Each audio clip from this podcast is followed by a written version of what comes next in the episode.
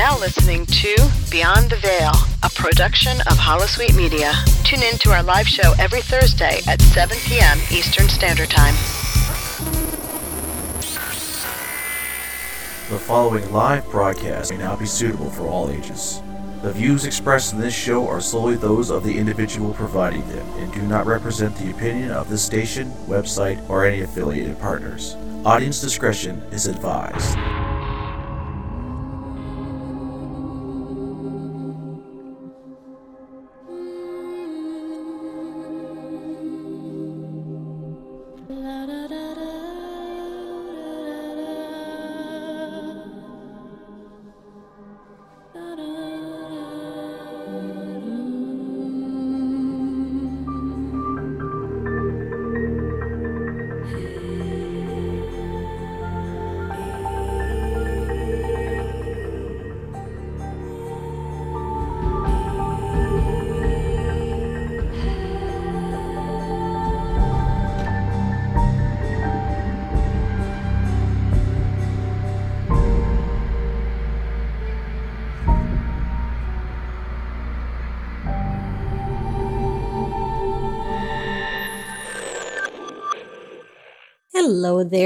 Welcome to tonight's episode of Beyond the Veil podcast. Uh, one thing I do have to ask before we start the show, uh, guys on Twitch, uh, do you actually see our podcast, or do you do I you see it. see? It's there. Okay, good. You Because might I just have to reload, different. but it's there. I was gonna freaking out of it. okay, all right. Now that is done. Um, welcome once more to tonight's episode of Beyond the Veil podcast, where we bring you the latest news, the weekly roundup of news, and uh, coming from Secret World Legends, and of course we discuss, we discuss, we talk, we debate, and you know do all those fun things. So to do that today, we have a very special guest. Uh, he is, of course, Head Headshoty. Hello, hello. And he's muted himself. Oh, sorry, sorry. Hi, had to, my sne- had to sneeze. Chatty. No, Forgot to unmute. Uh, yeah. Hello. Hello. Evening. Good evening, good evening. It's uh, very well into the evening, quite a bit into the evening for you. it's lucky for us, you're almost like a night bird. I am. yeah, that's cool. So uh, we also have our faithful crew. We have Veritas, Hello. we have Gingy, Hey guys. we have Ocho, hey, everybody. and Ember. Hello. Hello, and a big shout out to everyone on Twitch coming to see us uh, live. If you have any questions uh, for Headshoty or for us, for that matter, uh, feel free to uh, to post it in the channel. Uh, there's lots of uh, lots of news coming out uh, from Funcom in general in the past week, namely their financial report for the third quarter of 2017. So we'll definitely be talking about that. Uh, we'll be discussing the new updates that have made landfall uh, this week, uh, namely anima allocation. Uh, something that might be a little bit confusing to players who have been uh, in the game already and who have, you know, played quite a bit already and progressed uh, quite far. And of course, we'll mention uh, the rest of the news, like the autumn sale that we've got going on in the game right now, and uh, a whole bunch of uh, community stuff that we've caught in the in the past week. So let's start off with the financial report. Um, some of you guys have already started discussing it before we actually went live. It's good news all around, right? Uh, yes, it is. That's what it For seems change. like. Yeah. Well, it is only their third consecutive most profitable, well, not most, third consecutive profitable quarter, uh, which they're, they like never had. so, uh, the momentum that they've had, uh, this year as a company, they are maintaining it. They're full steam ahead. So uh, it is the third consecutive profitable quarter, um, and it is the most profitable year to date uh, third quarter in Funcom history.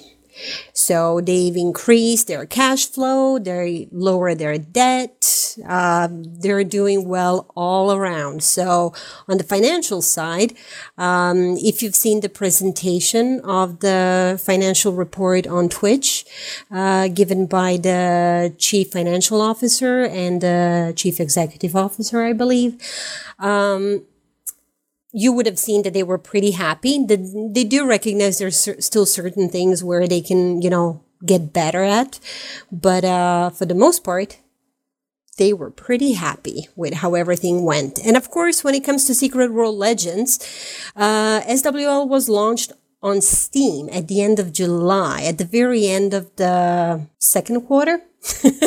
Almost had to count there. Yes. um, and uh, we know from the previous uh, quarter report that um, it had a very strong launch. Uh, more so than it was expected internally. And uh, they did say the financials that they gained from the relaunch of Secret World uh, will be shown in qu- uh, third quarter. This is it. and it seems to have done very, very well for them indeed, right? So this is all positive news then for the next installment of the story. Very much so. I mean, yep. At least that's what it seems on the surface. I mean, I, I'm not a like budget person, but uh, But seeing yeah, I mean, at least all things up, seem to go ahead. Yeah, I mean, equity increased by like 60%. Uh, yeah. uh, from quarter one in 2016. Um, so, you know, and the debt that was significantly reduced um, since then. So it's like, like Eugene said, we're not financial reporters um, in any way, shape, or form, but we can read the numbers, and it looks really, really good. Now, when it comes to uh, the games in particular, when it comes to the Secret World uh, Legends, um, they have maintained the roadmap. Um, and uh, they've basically named all the things that have been done for the relaunch, including the ARG, which technically goes under the first quarter, uh, the second quarter. um, but I guess it did last a little bit into into uh, second, uh, third quarter as well. Um, and uh, the thing that I was, I have to admit, I was mostly looking forward to future updates. Um, and there isn't, there wasn't that much. Have you guys noticed that?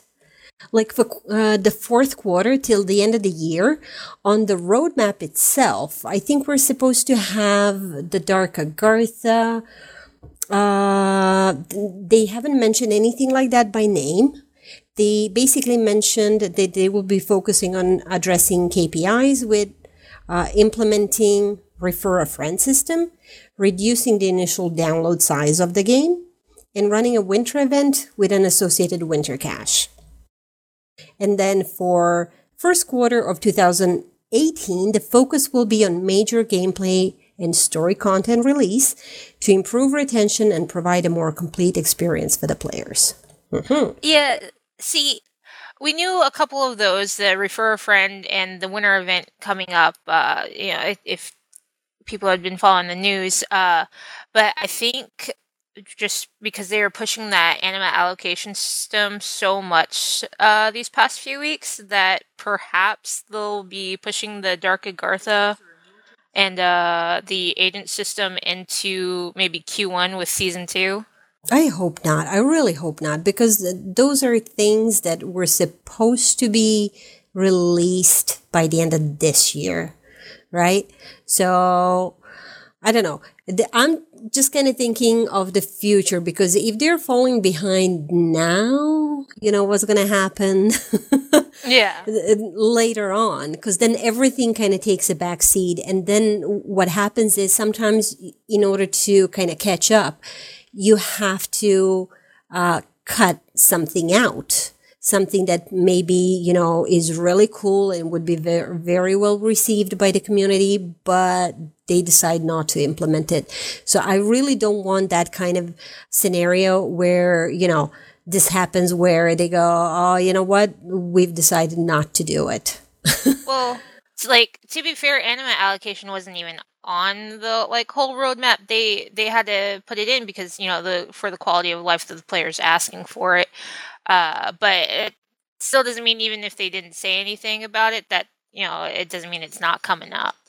And even Oh, if they yeah. fall behind, I mean, you know, tell me a single game that hasn't fallen behind on some schedule at least, uh, you know, a couple of times. Um, I do think that that's not necessarily a a bad omen per se, unless they completely stop development altogether. I mean, that that's a that's a terrible omen. But uh, just falling behind on a couple of things, no, I mean, yeah, they could be working on all kinds of, of background stuff that we just don't know about. Yeah, and it's also with the holidays coming up. I mean, they have probably the uh, Christmas stuff coming in around December. Uh, it's I'm thinking it probably go in the first quarter of next year. Yeah, personally, it's looking like the winter event at least won't be that much of you know trouble converting to SWL since the um, the Niflheim instances are already instances, and basically everything they have to do is move super hell. Yeah.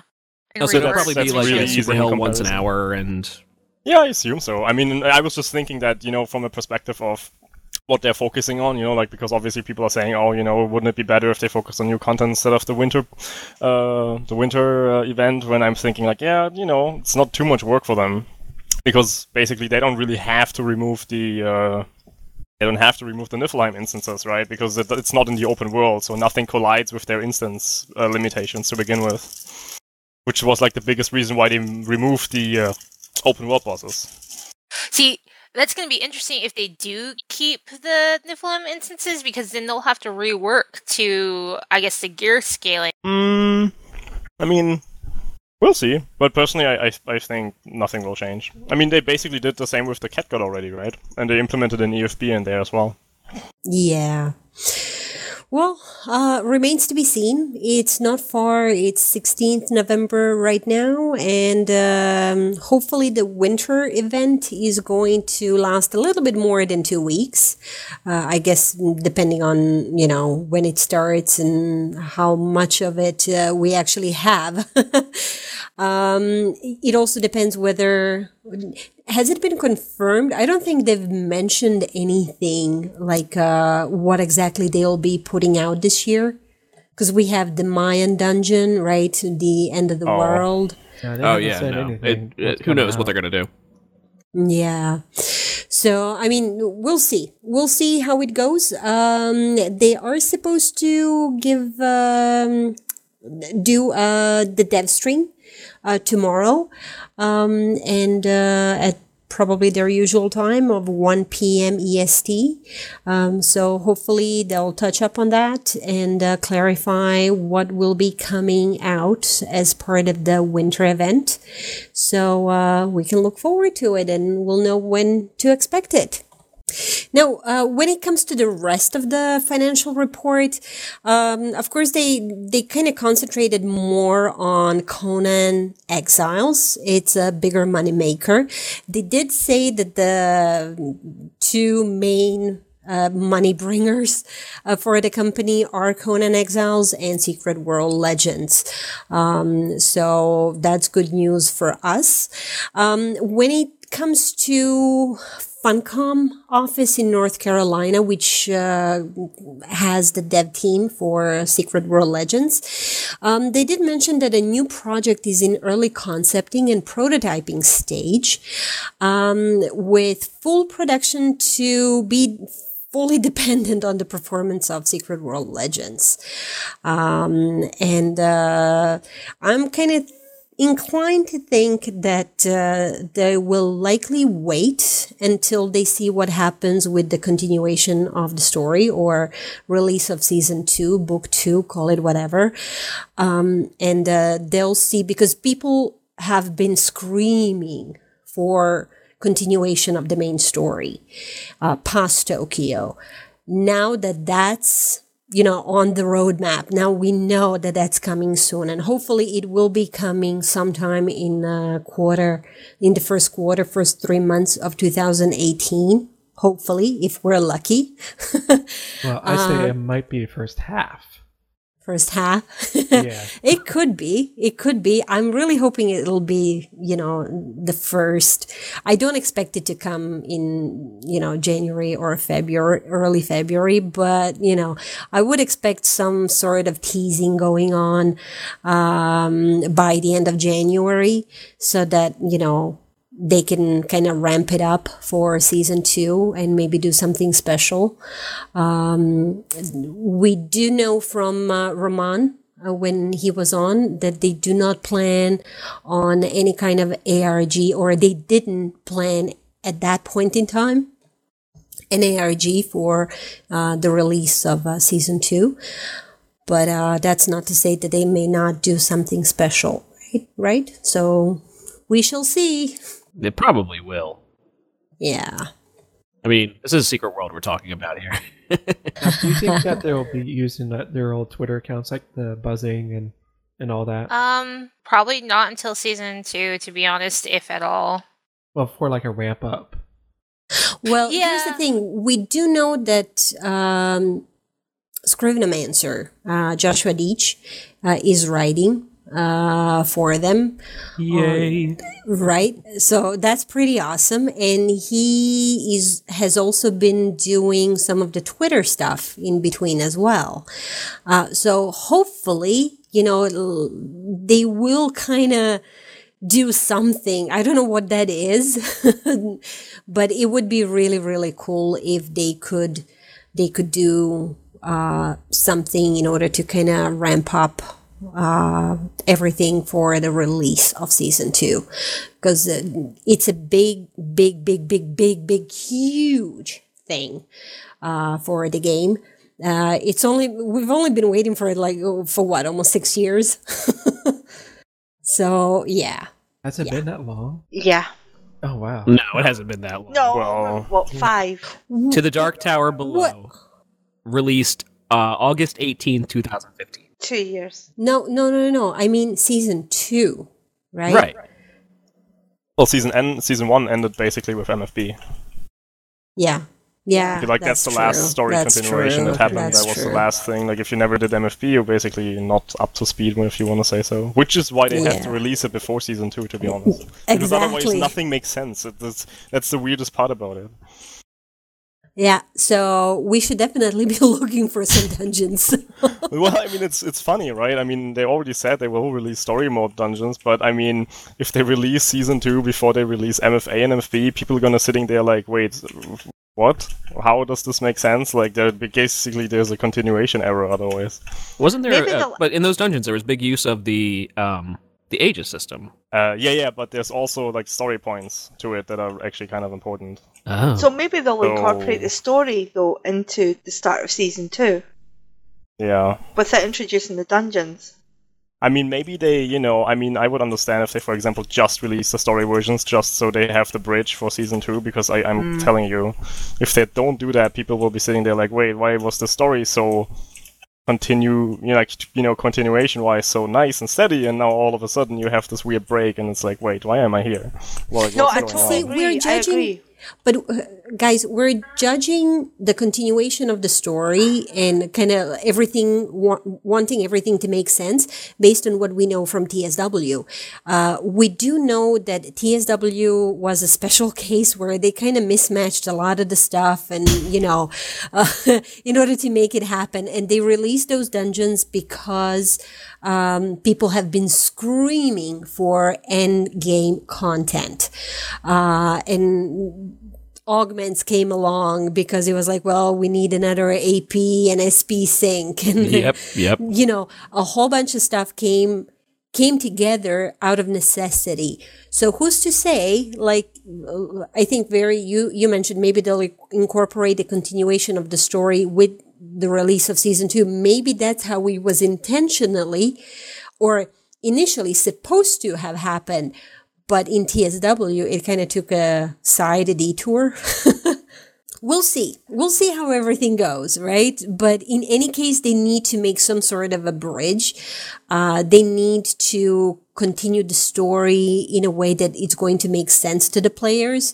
Uh, I don't think they would shoot themselves in the foot by, you know, not doing that, just kind of having a huge chunk of it being missing. I don't think that's going to happen.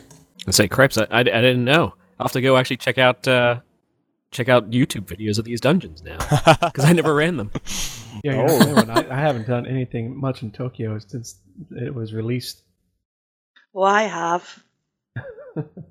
and, No, and oh my god, I really was not an Aegis fan. I mean, you Yeah. know, call Yeah, it a spoiler, but. Yeah. MFA and MFB like revolve around uh, like a lot around um like John Yeah. Yeah. and okay. what's And they- happening yeah. in in combination with what has been. I mean, you know, I'm not gonna like spoil it now, but um, just what has been you know happening with um, you know, the, the dragons in Tokyo and so on. Like why they Tell have the the power. truth. Even even mentioning John's name to some people to some players might be like, w- w- wait, what? Exactly. So yeah, like spoilers. That's what I'm saying. Like, I'm not trying to, you know, just like hand it to everyone. It's I'm just saying, like, the, the it's um as I said, depending, of course, like as, as you know, as already been said, how they continue the story, it might not be necessary, but like it's it has been a good bridge in those dungeons, so it would be weird for me if they would, you know, destroy that, so to speak, because it's it would be really really strange.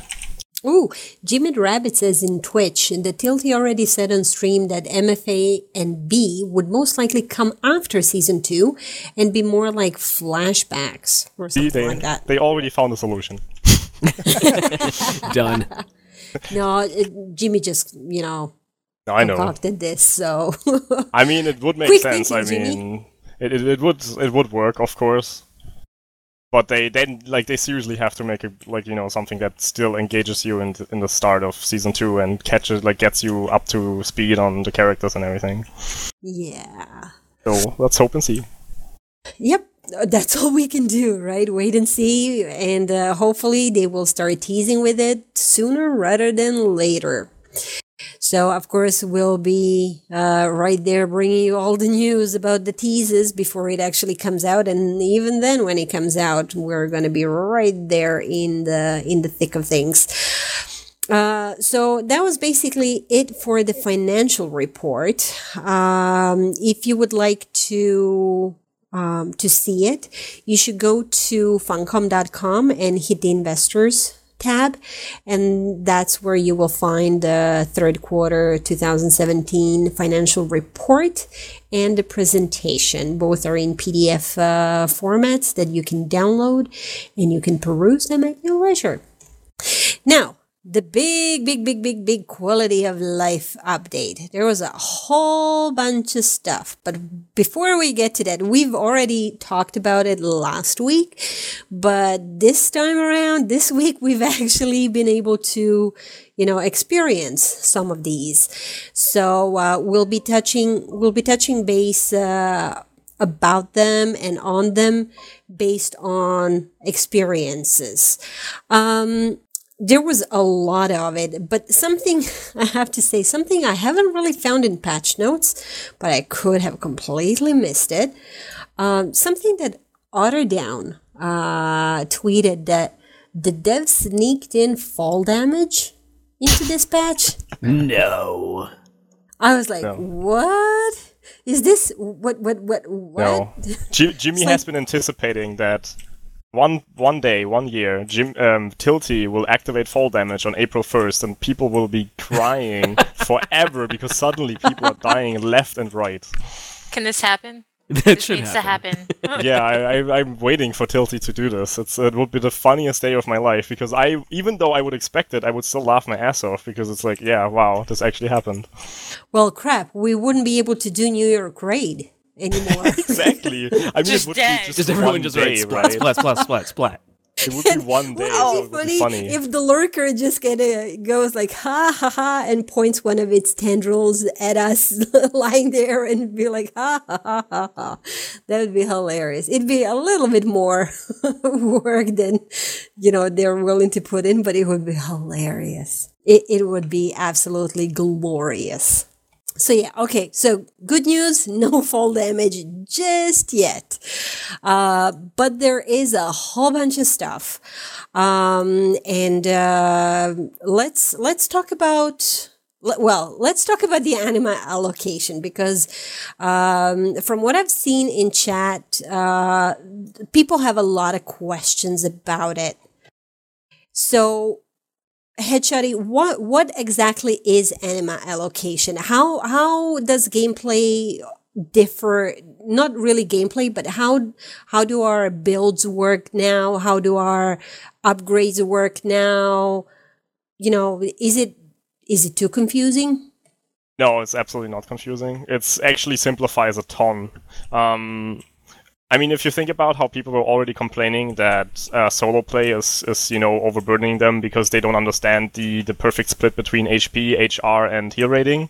I mean, they already fixed this in SWL by pretty much going ahead and giving you base stats, attack rating, and heal rating, so you pretty much cannot mess your build up. Um, but then, of course, there were people who immediately uh, went for tanks, and they were like, "Oh my god, the story mode takes forever because they they're in full tanking gear in in like uh, you know Carpathian Fangs and need like 20 seconds to kill some werewolf." I've I've seen some uh, some streamers on, on Twitch do that where where yeah they're tanks or they're healers and it's like Yes. every single mob they encounter takes like almost Yes, thirty because- minutes thirty seconds to a, a minute Yeah. to kill and it's like yeah, that's, so it's crazy. Yeah, As a so healer, pretty much to- what happened is that. Sorry for interrupting. Um, but pretty much what happened is that um, they streamlined it even more because so many people are coming to MMOs in general with a really, you know, straight role mindset. And the what they did here is actually honestly ingenious because they, they just went ahead and pretty much kicked everything to the curb and were like, okay, you know what, these talismans, these specific things, why the hell do we even have them? Um, and it, it really is awesome because you can just go ahead, you have your talismans, and you allocate a certain percentage of everything to a certain power set. So that's basically what the allocation system does. You you go ahead and you put everything into attack power, and you have only attack power scaling. And that basically works the same way with all the other stats. The difference is that now our stats are going off of a percentage. So um, we're not bound to having a certain set of talismans to reach something, but we can actually have really, really, you know, basically we're we're uh, we're allowed to have really tiny, you know, screws now everywhere because it's like, oh, okay, so 80% HP wasn't enough. Let's go with 90, you know. And if you think about in uh, in terms of, you know, for example, yeah, tanking, you you take a certain amount of damage and you're like, okay, um, this one killed me, so now I just allocate a little bit more HP instead of having to equip another health talisman, which might actually make you drop all your attack rating, and now you have aggro issues. Beautiful, beautiful. For example, you know that I think that gives you like a, a good impression on how it works. Um, what I actually said earlier when I came into the channel was the people who already play the game right now might be a little bit confused because they're sitting there like, wait, what's the point of all these health, HP, and heal rating talismans? And what Funcom did is they basically removed all heal rating talismans from the game, period. Um, and the same with the HP. The only HP slot that is still in the game is the neck piece, I believe, because they want you to have a little bit of HP for the first 20 levels of the game, which is why they implemented the allocation system on level 20. So, basically speaking, for a person who never played this game, they come into this game and see, oh, hey, here, I have talismans, I have. Uh, and then I reach level 20, and they're like, oh, now I can decide how much health I want to have, how much damage I want to do. And so, from someone who never played this game, the system is probably really, really cool. And everyone else just has to get used to the fact that the only difference between talismans is now being found in the dungeon drops. Because the dungeon drops are now simply talismans with special effects. And you can't categorize them anymore in, you know, this was a tank drop, this is a healer drop, but you discern them by the effect, what role they are uh, connected to. Okay, so but our uh, Lots of pips, text. The the the pips are is that still a thing? The mark yes, rating. the pips are totally still a thing. Like the the, the scaling is still affected by how many, uh, like if you have a faded or luminous or radiant. Okay. And uh, when it comes to fusion, when it comes to putting two items together, say I have a um, say I have an ashes that's a, like a blue 25 ashes and a blue 25 pigment. Will they Mhm. combine together? Yes. I mean, they already did before, by the way. It's just that, um, as I said, um, every everything, like every health talisman you have besides the neck piece, is pretty much a relic at this point. You know what I mean? Like, like for example, I, I myself, I still have health pieces um, for my tanking build that are just normal talismans, but theoretically speaking, you cannot get these anymore, you know, because they don't drop anymore. Because all, all the slots are now just simply the DPS versions, you know. But that's what I mean. Like if you if you think about it from a perspective from a person who never played this game, this is just the only talisman they ever knew, right? Like it's what is it? The effigy, for example, at the bottom slot. Like they never knew that there was a bone version that was giving you HP. So I think it, it'll be a little bit adjustment for you know uh, most people until they understand and get over the fact that yeah, there's only one talisman type besides the extraordinaries. But I think it, it's it doesn't it won't take that long. It is. But It's, it's a little weird. It's a little weird at the start. I know. I was I was also slightly confused by it, but only uh, you know like until I saw what they actually did. I, as a healer, I've benefited from it. Um, but I would say that you need to be very careful your glyphs and signets. Oh yeah, that's a whole different topic though. I mean, I don't know if I want to if Yeah. we want to go there yet.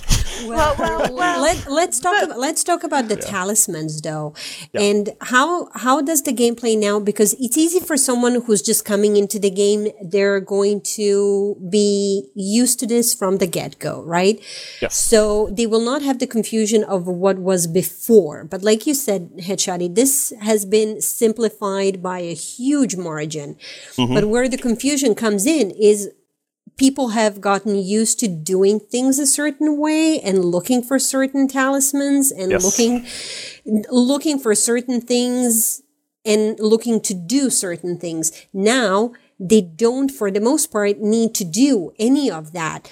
All they need is to open up hit n open up your anima allocation and move this slider wherever you want. And then hit commit and uh, for when it comes to the more you move if you experiment with it and for a lot of us it's just going to be sheer experimentation. Because for scenarios for example you can go in just as a pure dps maybe you can you know maybe you can if you completely overpower everything and you shoot it before it kills you. Um, but you might actually go down like 50 50 between DPS and survivability, between damage and survivability. Yes. So that way you end up giving yourself more hit points, uh, more health, so to speak, right? Yeah. Before it was health. Now, it's hit points. But, you know, if you find that it takes you longer to kill something, but you're not really taking as much damage, just slide that slider upwards to more damage. So it's just, it really is made to fit your individual play style to make, uh, to kind of go along with your play style, with your, uh, with your build as well. Not all builds are exactly the same unless you copy someone's and the entire rotation, right? Uh, if that works for you, absolutely fine. But I mean, for a lot of us, it's just going to be sheer experimentation where that particular slider should go for scenarios, um, uh, for solo play in certain zones, you know. So it's just going to be a question of just trying it out and seeing what works for you. And I just want to point out as an aside that the uh, the UI for the anima allocation is so slick. I know, right? Isn't it? So It is cool. I'm so I. I know I know we're talking about talisman, but and saying how easy it is and everything. I still think signets and glyphs play a huge part though. Oh yeah, I mean, They absolutely I, do, yeah. I personally didn't really want to go into it just because I was asked for a different part of the system. I mean, the glyphs and signets play a really, really crucial part in everything, but um, it's I think it's correct. I, I think it's right that they didn't implement these in the system. See, They- this is where the confusion comes in for a lot of so. players because they see all the talismans now having, um, having what you might call it, um, power, uh, IP, uh, power rating. And it just tells you with current anima allocation, you gain this many hit points, attack rating, protection, you know.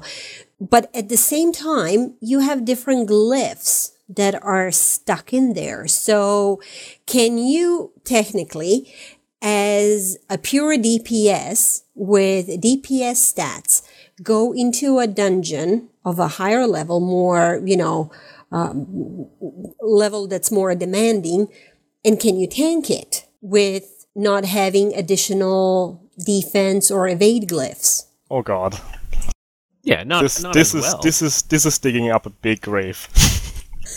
Not Yeah, even kidding. no, You're you're yeah, pulling all the closets, uh, all, all the skeletons out of the closets right now. Um, I know, I like this that. is this is a topic that I have been lamenting about. Uh, I mean, uh, you could, I I can probably say that if I mention this one more time to Andy, he might just put me on ignore in Discord for a week.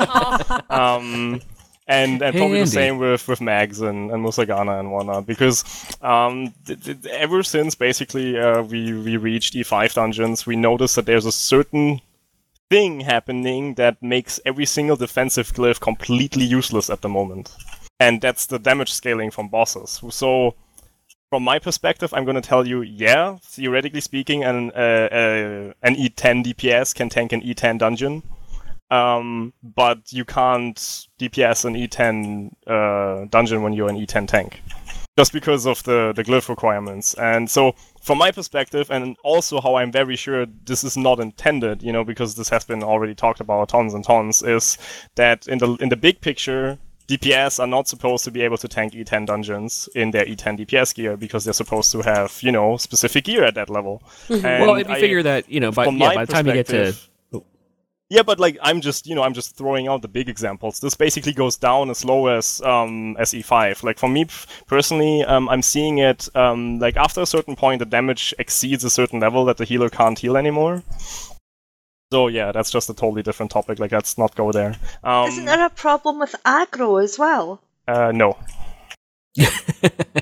But I, I, I well, I would differ from well, I mean, I having mean, been in, just- having been in, having been in a layer with a tank, that the the DPS who think they're tanks are now taking the aggro Oh, off the tank. I mean, yeah, I mean that is actually yeah. I mean, there's one perspective of this whole system, obviously, that I personally just don't experience. I mean, this is obviously the fault because I'm in a cabal, uh, so I basically run things with the same people. Uh-huh, Um, but but I noticed with people um, telling me, and I just noticed it from looking for group and what's going on in general and so on, um, that there seems to be a misconception at the moment with some people what a tanking weapon is. Aha. yeah, because- yeah. There's a pro- there's there is a bit of an issue with pug raids now. Yes, there seems Because- to be uh, this yeah. conception that you can tank just because you have HP. Um, Yes. Which personally, I, you know, this was already a problem in TSW. It's just that um, you have to take into consideration that not everyone reads through all abilities, so they they don't think that there's like more aggro generation or something like that. They just assume it's linked. Some games do that, so depending on where you're coming from, this is normal. Um, but yeah, obviously SWL has the whole aggro generation thing going on. So yeah, you need a tanking weapon for that. So You need not just a tanking weapon, you need the hay the generating abilities, abilities. yeah, yeah. Sorry. You cannot Yeah, do it without. not the, yeah. not the weapon just yeah so I'll well, yeah, well, they take, that's uh, an issue that definitely creeped up now over the past few days and i i don't think it's actually a fault by the system because the system is not supposed to um enable everyone to do everything right it's supposed to enable you to do certain things in a certain range of of you know what you are capable of in your current gear I mean, if we really think about it, um, I'm pretty sure everyone heard this about it the millionth time, is that tanks and healers have been complaining about the fact that running higher level um, scenarios is basically becoming an impossibility if you don't go for DPS gear. Um, and Well, that's- what that's the level? point that I what was- level are we talking about? anything above E5, really. Yeah, and that's what I thought the whole system was introduced for, not Yes, for, exactly. for people tanking dungeons or Yeah. you know I, I still believe that there is i mean for example for me as a healer this has been great for me i've got my gold heal gear i've got my critical glyphs so when i'm going in as dps i actually now feel like i'm doing damage however in some of the layers i'm going to have to slot a couple of my dps um, gear, maybe my head and my neck, to get the glance rating because I'm not going to necessarily take out the crit from the gear that I have at the moment because I don't want to to compromise that if I want to do higher end dungeons. Yes. But so so you still have to think of that as well. So it's not necessarily you have to have one set of gear. One set of gear will do all. no, and that's You not have- what they're planning either. Uh, sorry, No. that's not what is intended with the system either. Actually. So Yeah. when gearing up, what's the best way then to gear up? Uh, are we Right looking now? for yes, DPS, all the way. all the way? So we're Even if you want to basically- tank. Yes. For now, this is why I mean, like, this is we should not open this door, please. I can go on for this uh, for hours. Seriously, you can ask Jimmy. He will he will tell me to shut up. This is this is a this is a horrible topic for me. Well, I mean, Okay. until they balance it. Yeah, but that is the problem, right? I mean, I can go on and on about why what's broken right now, and I can already tell you um, there will be some hell of a shitstorm when all of a sudden they fix this, and there will be DPS saying, "Oh my god, I can't tank these dungeons anymore," even though I could for the past X amount of months. Yeah, that's that's the problem because people get used to something and Yeah. then they get used to doing it a certain way, and then you take that way away from them, Yeah. and then it has the ability uh, to piss But yeah, people so- off, and they rage quit and whatnot. So Yeah, but- it has to be addressed soon. Yes, But, but uh, yeah, but the way just- I see it is that we have uh, with the anima allocation and now all gear basically being the same across. That what i- what is there to differentiate the tanks from the DPS from the healers? And the only really way to do that is a through your build, b what weapons you're using, and c your glyphs and and uh, uh, Signets. glyphs and, and signets. Yes. And And with your that, I mean, yeah, you can then be a tank, be a healer, be a DPS. yeah, and your extraordinary talismans. Don't forget those. Oh yeah, yeah. Yeah, if, if, if a talisman does healing or does a healing proc or something like that, then you're, it's not a DPS talisman. Yeah, exactly, and that's exactly what I mean with how that is like how the system is designed, right? Like, um, this is what I meant earlier with with you know how the, the system currently works. Is it's not supposed to enable you to just swap builds, like you know, like swap your anima allocation around and you're perfectly set for a certain role. Right. Um, it works to a certain degree, but you're still expected to invest in a certain like in a certain way, right? Like, right. like so ju- I mean, you just- still just, have then uh, uh, different gear sets. You'll still have a DPS gear set. You'll still have a tank gear Yeah. set. Let's you might take still have a a- healing gear set, but Yes. you won't actually hit those gear sets until you really start to get into dungeon running and and the real split between Yeah. uh, the trilogy. yeah. I mean, let's let's take an Trinity. easy I'm sorry, not trilogy. Yeah, let's Yeah, take an easy. If you if you want an easy example, I think the the fastest way to to explain what this system actually allows you is that. Um, everyone was always kind of annoyed how slow progression is if you want to do multiple roles. But for example, if you're now starting out with a DPS set, um, your glyphs to a healer are pretty identical, besides the fact that you're running a hit glyph. So Yep. if you want to be an efficient healer, all you have to do is level a second or you know two two other weapons depending on what you're playing and how, what exact heal builds you want to play, and then make one other piece of gear that does not have a hit glyph in it. So from that regard, it's way easier now to actually swap roles than before. Tanks um, are slightly, you know, less affected by this whole system because if you, you know, want a gear for an, for a tank with defensive stats and so on, you have a way bigger investment. Um, because your, your your stats are just totally useless um, when you're DPSing because they will never proc, right? Like you will never glance a hit, you will never evade a hit because you're, you're hitting somebody and you're not the one being hit. So that is the the one. I mean, I guess you could say flaw, but as I said, it depends from how you look at the whole system, like how it is being put in place, and that's what I think is the the current misconception is that um, it wasn't supposed to enable everyone to do every role. It was just supposed to enable people to do scenarios. It was supposed to enable um, tank and ma- and heal main players to actually do solo content on the same level as a DPS just because of IP. You know. So when it comes to uh, glyph and like signets, uh, still play a huge part, just like the Yes. glyphs. Yes. Uh, but when it comes to um, glyph allocation for a particular role, when it comes to group content uh, on elite and higher levels, um, what is what kind of glyphing should people invest in? As a DPS, as a tank, as a healer? Because Um, we're talking about crit. Crit is being used by DPS and healers. Yes, alike. and that's why I said like the easiest example really is the different uh, is the overlapping like glyphs between a healer and a uh, and a DPS. So what is the difference in glyphing though? What's what's the ratio? Um, like how do we want to glyph it? Is there any difference to how it was before? No, no, like the, they they didn't touch the glyph stats at all. Um, basically the, the only thing that that changed is how you know like like how many gear pieces you you theoretically have to create now. which Yeah, helps so- in uh, in the inventory game. Yes, the inventory Yeah. game is uh, less less annoying now if you really think about it. I really think healers have, have really been well. I can only speak for myself. Healers benefit the absolute most from this. patch. Absolute most, yeah, because we're all sitting with critical glyphs crit- and crit damage glyphs.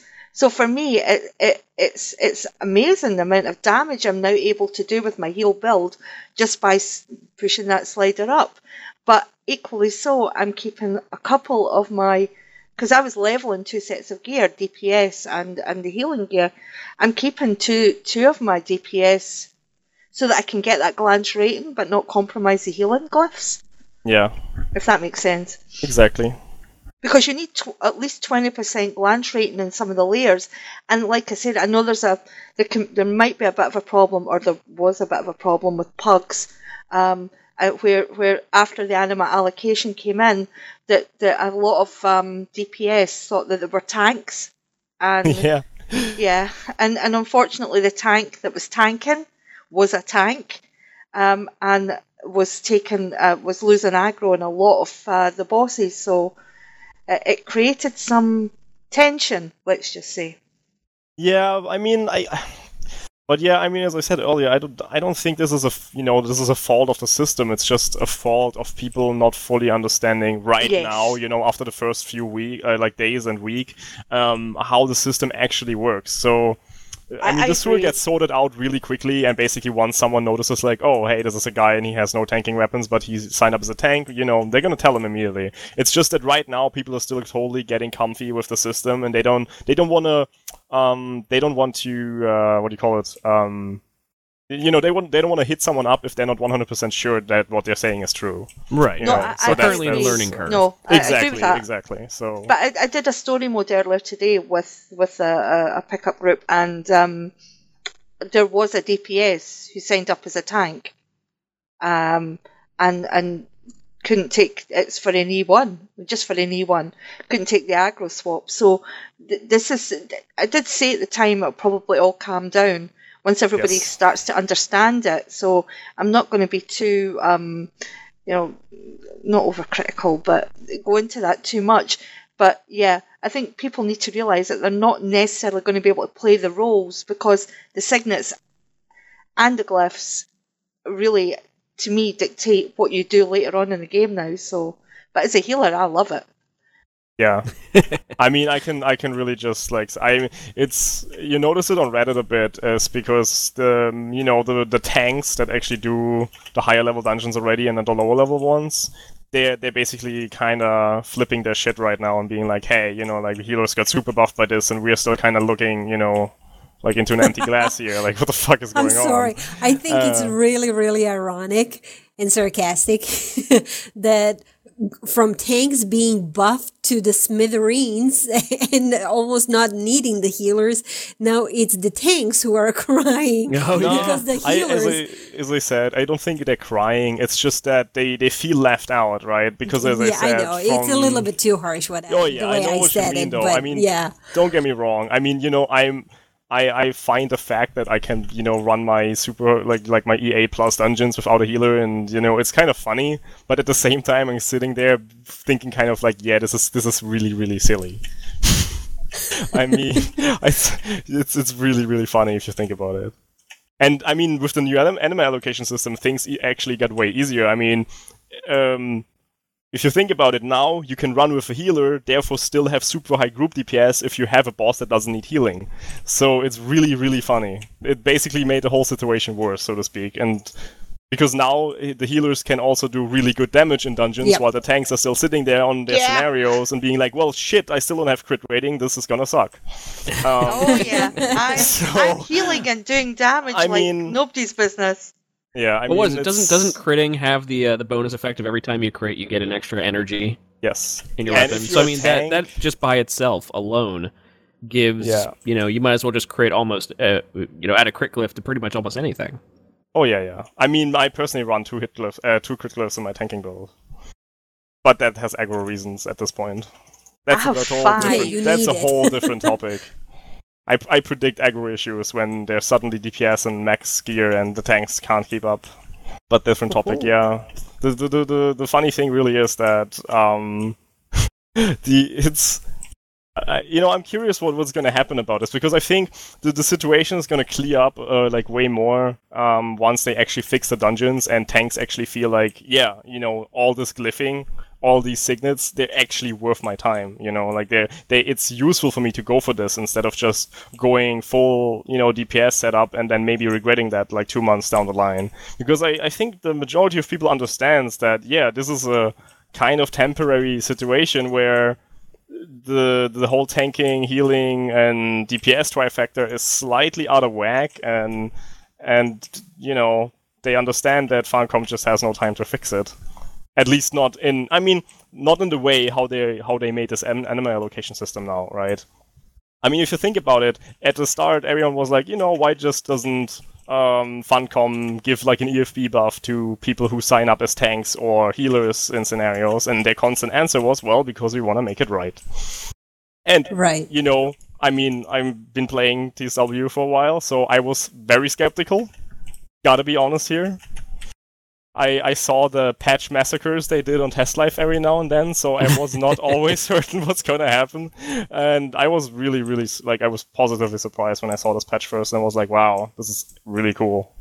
I mean, not for me. Like, I'm way past the curve, uh, if you think about it. I mean, the, basically everyone who started playing the game on, like, launch and, you know, invested tons of time into their gear, this patch isn't for them. Because, you know, you're past that point. If you're, Yeah, if you've been yeah. a, if you've been a tank and you're doing, like, anything past E5, you already decided you're gonna make a DPS set because you want to do scenarios, you know? So, right. Yeah. But It- for it me, kinda- we have to be- no. I think we have is- to be we have to be mindful that there's not Yes. that many Exactly.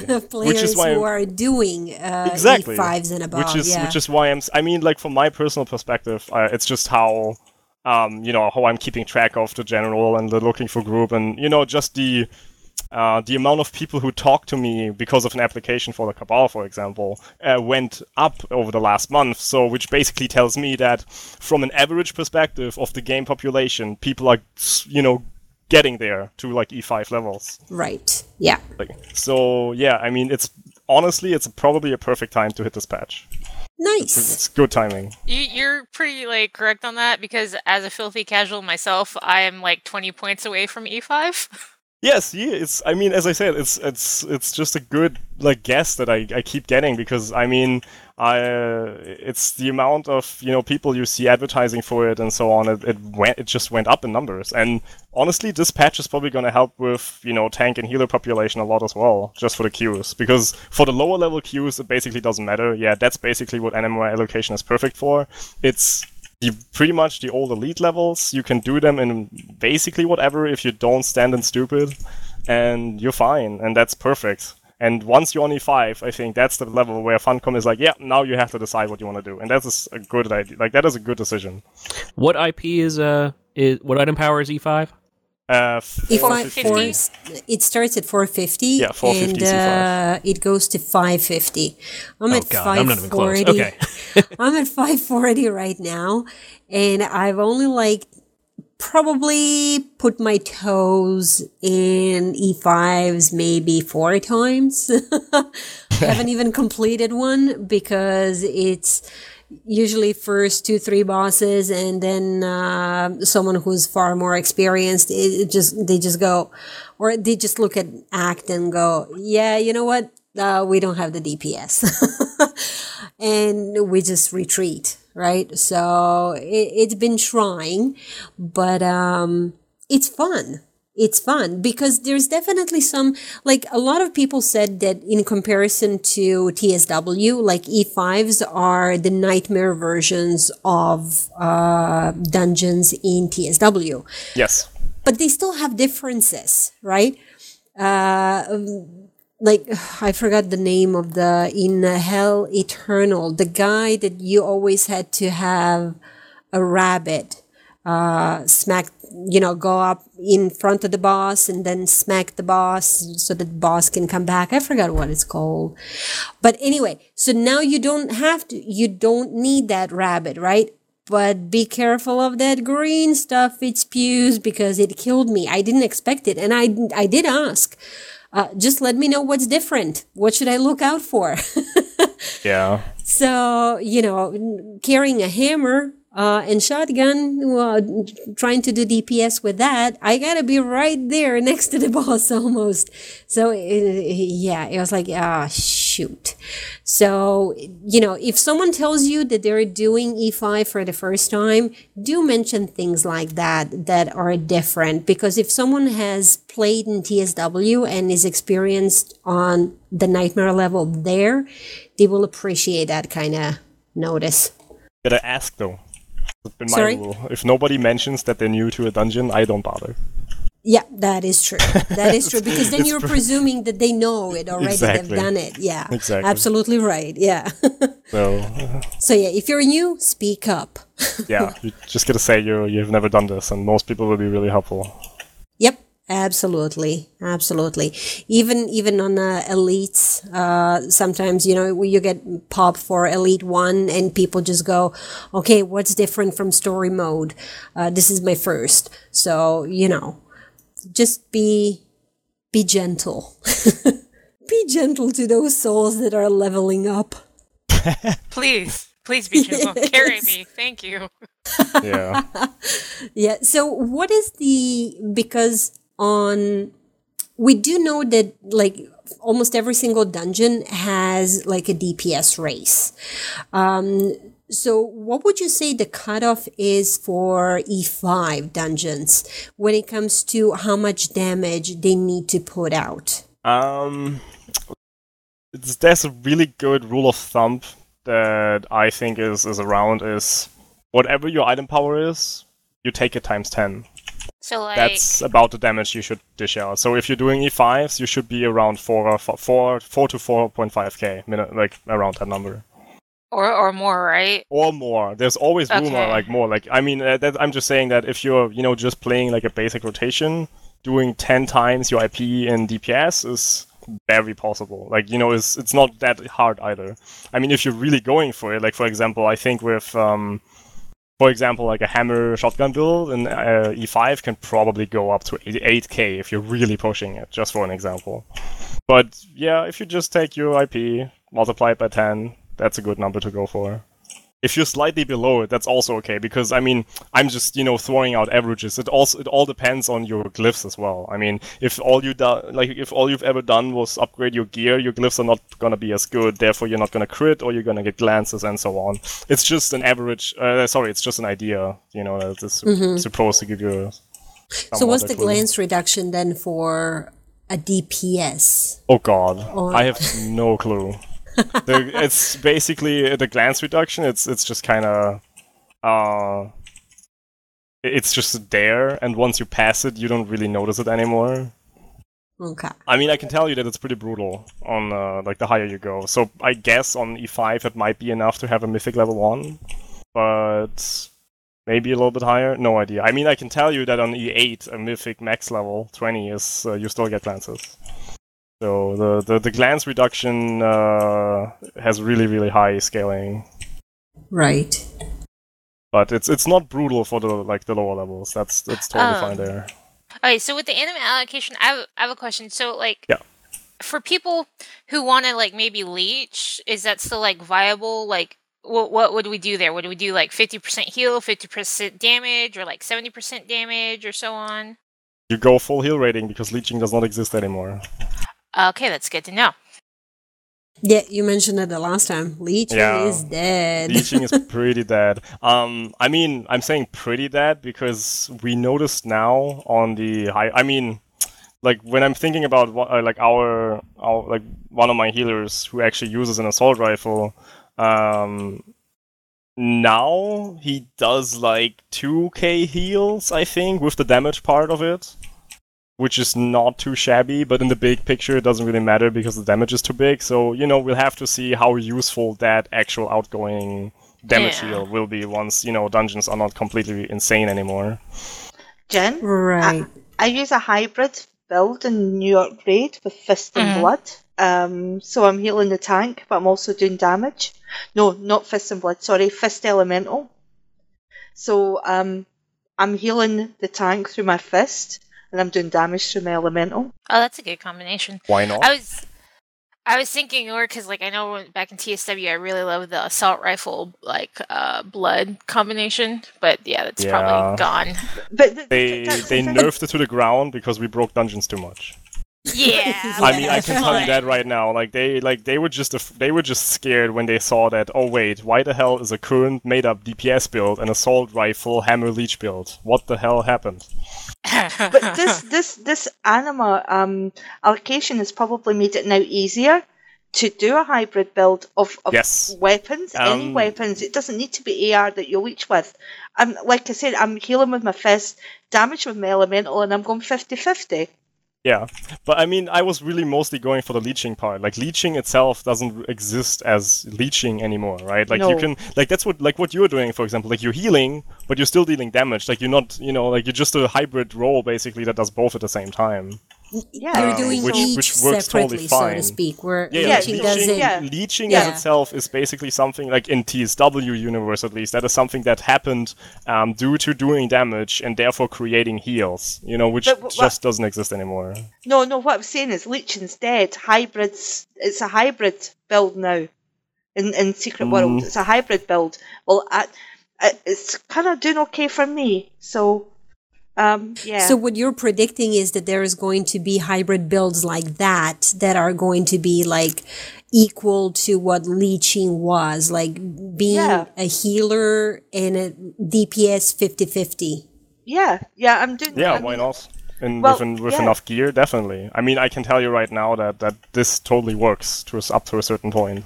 Well, yeah. It, it, uh, let's just say, I mean, I wouldn't do it Yeah, in yeah. higher. I wouldn't do it in higher dungeons, like you know anything E five and above. I wouldn't do that. Um, but anything from like maybe E three downwards, um, I have gone in and I've been um healing with a fist and and and damaging, doing damage with my elemental. Um, so Right, and let's not forget that leeching in in TSW, you needed to be of a certain gear level before that leeching was viable. Uh, you could not just start leeching at. They usually said it's like a 10.1, 10.2. 10.2 was like the nice cutoff where you can start leeching more comfortably, where uh, healing will not be as spiky but I mean, you can, you know, a lot of the times you would see um, people leeching with better gear than that, and they couldn't leech through the Dreaming Shroud in Ankh.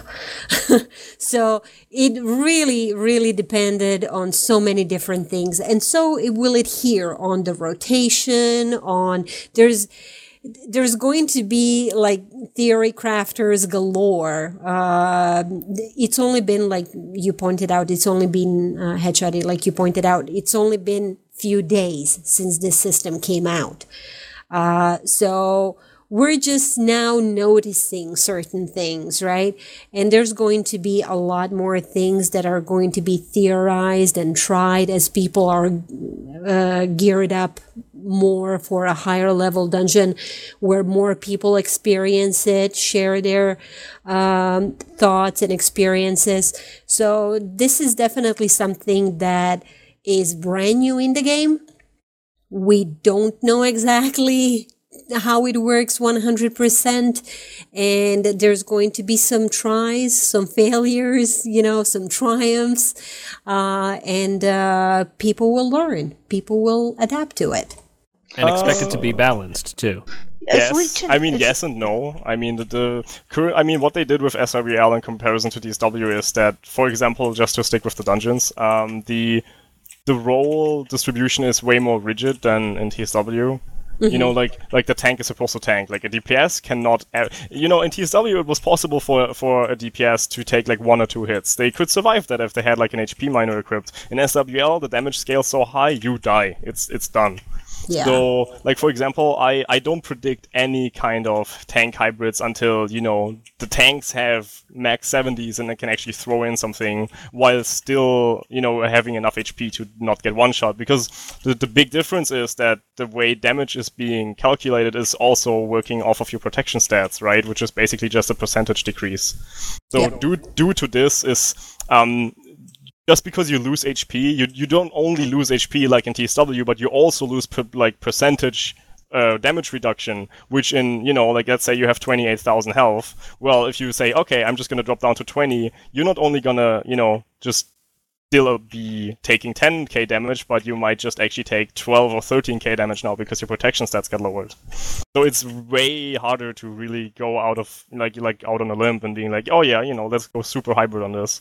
But um, this is my hope personally, um, because they introduced a system now which allows you way more granular increases in your gear and your stats, right? Like as I said, like you can basically set this up percent by percent. Like you can go 99% damage and 1% health. Why? Yeah. Doesn't make any sense, but hey, you can.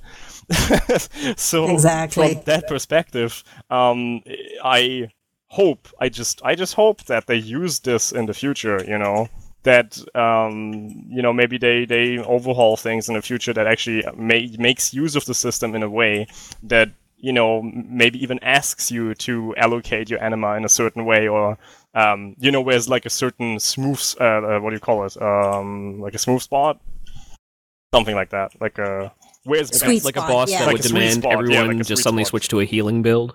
Yeah, for I mean, like if you think about how um, how facility worked in TSW, it completely broke the Trinity. Yes. You know, the facility was not supposed to be tanked or healed.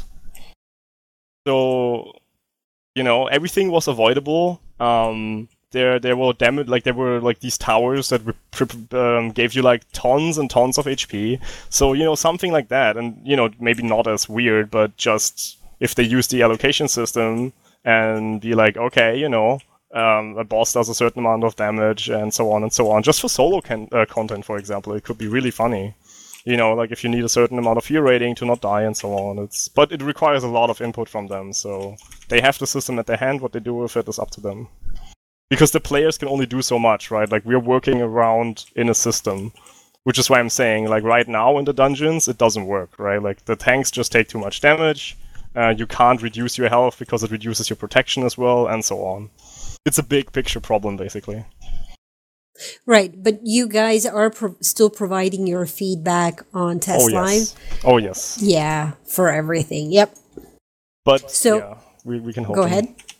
uh, it's you know as I said, it's in the end they they have the system now, and it's honestly awesome. Like as I said, the the big benefit of this is in comparison to how they designed fights in TSW, where they were thinking like, oh, you know, our players need a certain amount of health talisman and a certain amount of attack rating talismans. They can now go way more granular on this instead of uh, you know if you if you think that every talisman gave you 10% stat difference or 20, now you can just say, okay, you know, let's make this 5% here or, you know, 4%. It's, it doesn't matter. You're less, uh, way less restricted in how you balance content now with the system. They just have to do it. Right, right. And yeah, um, if you are wondering, like, um, you know, if you came along into into TSW for the first time now you're a casual player and you go into a scenario and you know you, you uh, equip your build for scenarios. Um, you maybe pop uh, a pure anima or another potion, and then you realize, well, my health is still low. What's going on? That's when you need to go to the al- anima allocation tab, and you actually need to because you will be full DPS and you can check that uh, in the build manager when you when you actually click on a particular build before you load it Um, in the build preview, it will tell you what the anima allocation currently stands at. And uh, damage, I think, is by default at 100%, if I'm not mistaken. Uh, and then you have to change it. Well, I think the first time you logged on, and I think the fir- well, how they set it in the patch notes at least, is when you unlock the anima allocation system, you're set at 90-10. Like 90% damage and 10% health.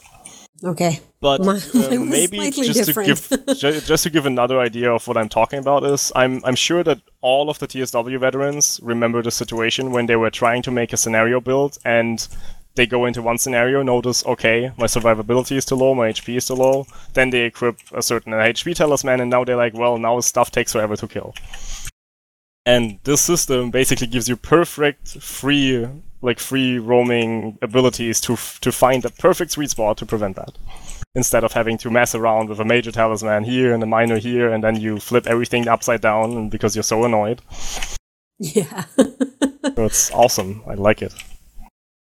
I'm a really big fan of this, to be honest. Just like from a system perspective.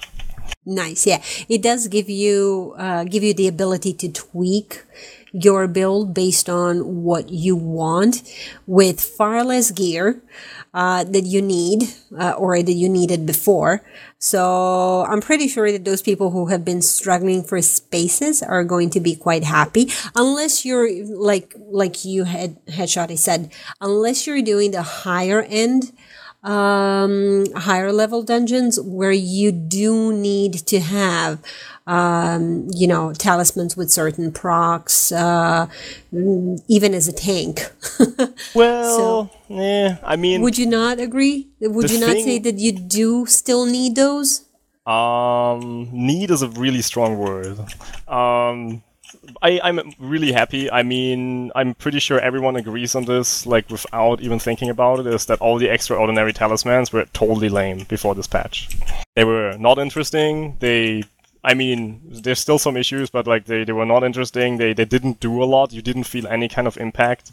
And like this changed a lot now. Like uh, a ton of these talismans got buffed and you notice the damage to a certain degree. I mean, I still say that the scaling is still totally screwed on the higher levels.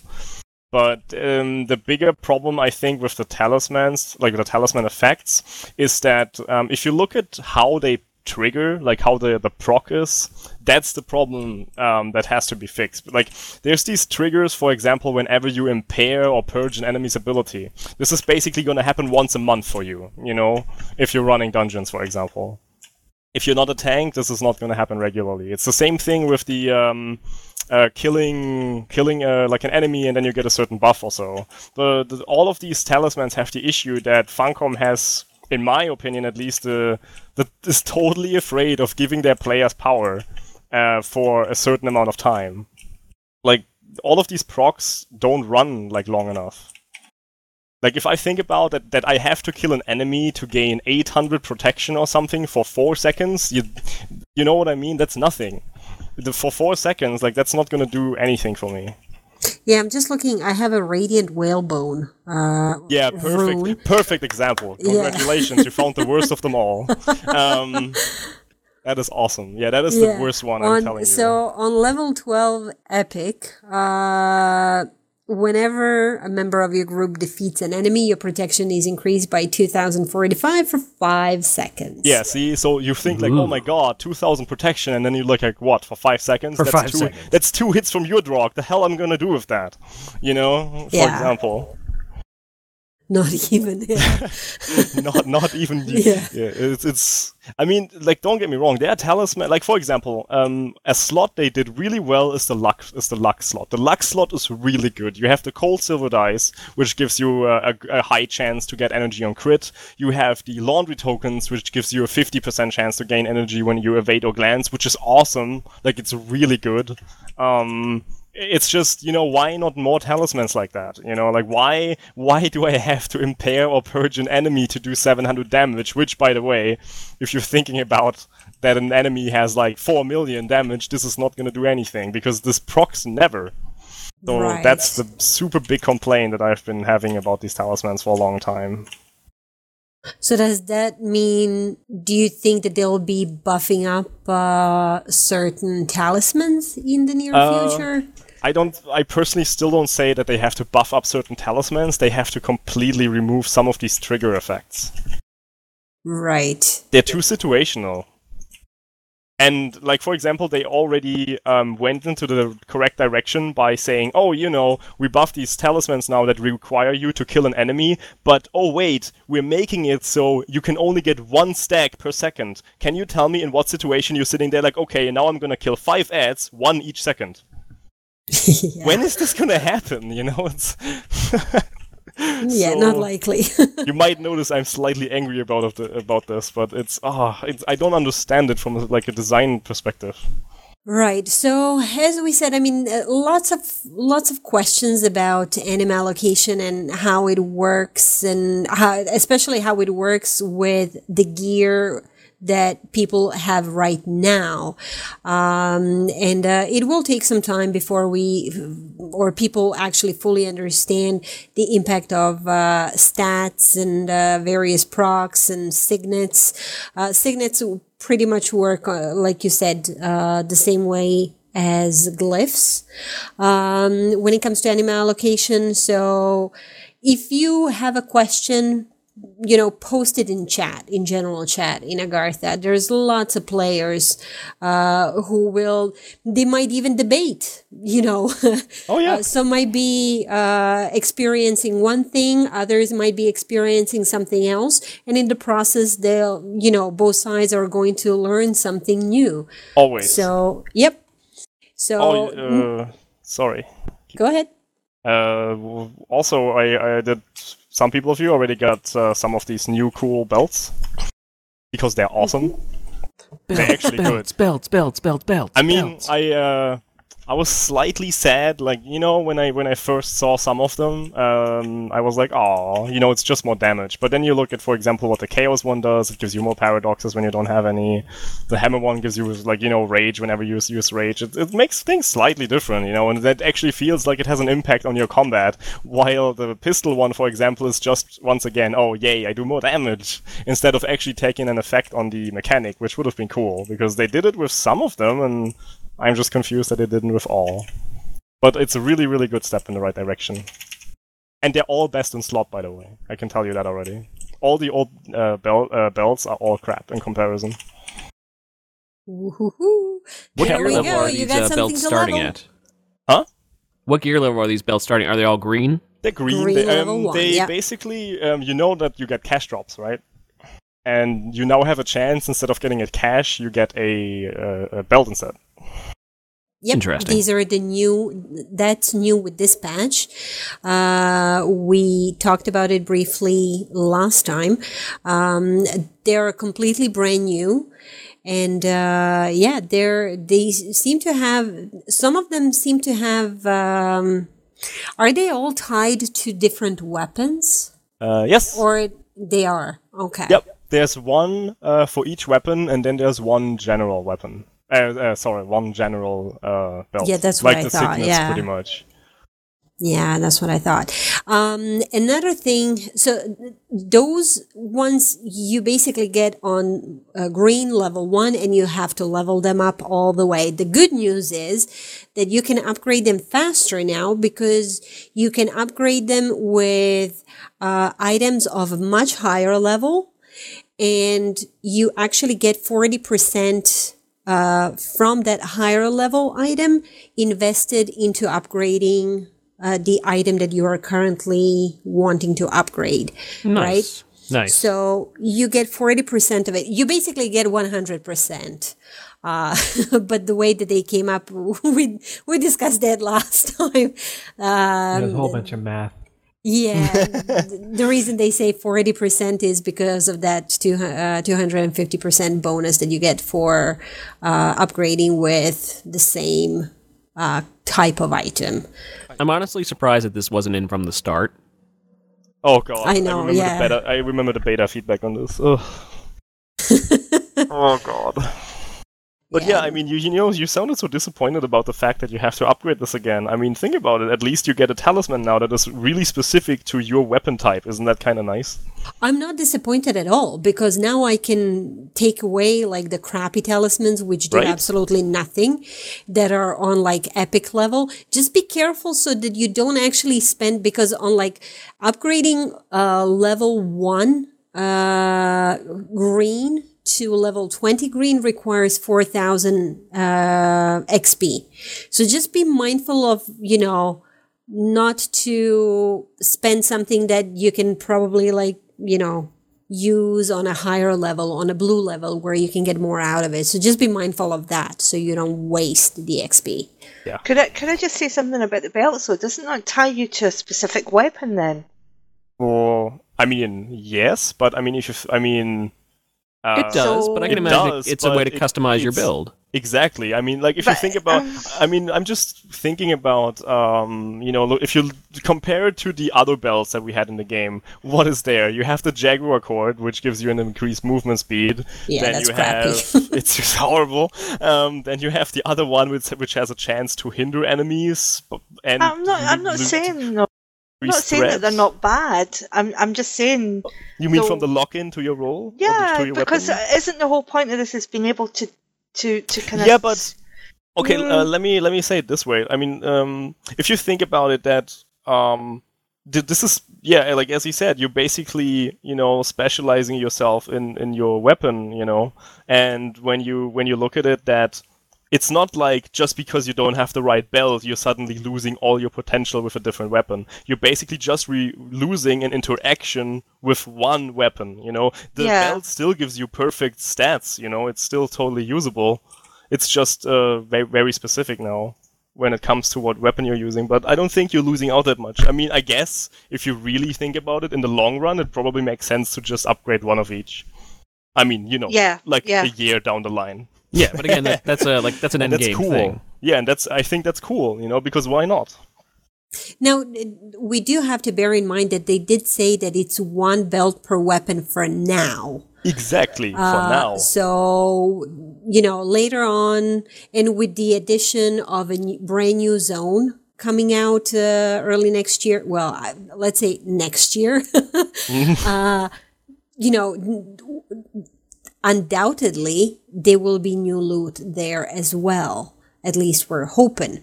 And also to those people who have not um, played on um, Group Elite 5 uh, difficulty yet, you do get different kind of loot there as well. Correct. Uh, so you know there's plenty to choose from. So don't be scared now of being like oh crap so i'm gonna get something again that's uh, that i'm gonna have to level to like mythic or legendary. How the hell am i gonna do that? It's gonna be much much easier. Instead of leveling god knows how many pieces you're gonna be probably leveling it one by one as you get it and because you're getting higher end you're playing higher end dungeons uh, or you know any kind of content in the game uh, you're going to be getting distillates that are far more than what you were initially getting leveling up your gear. So it's going to be that much faster. So it's not the end of the world if you have to level something all the way up.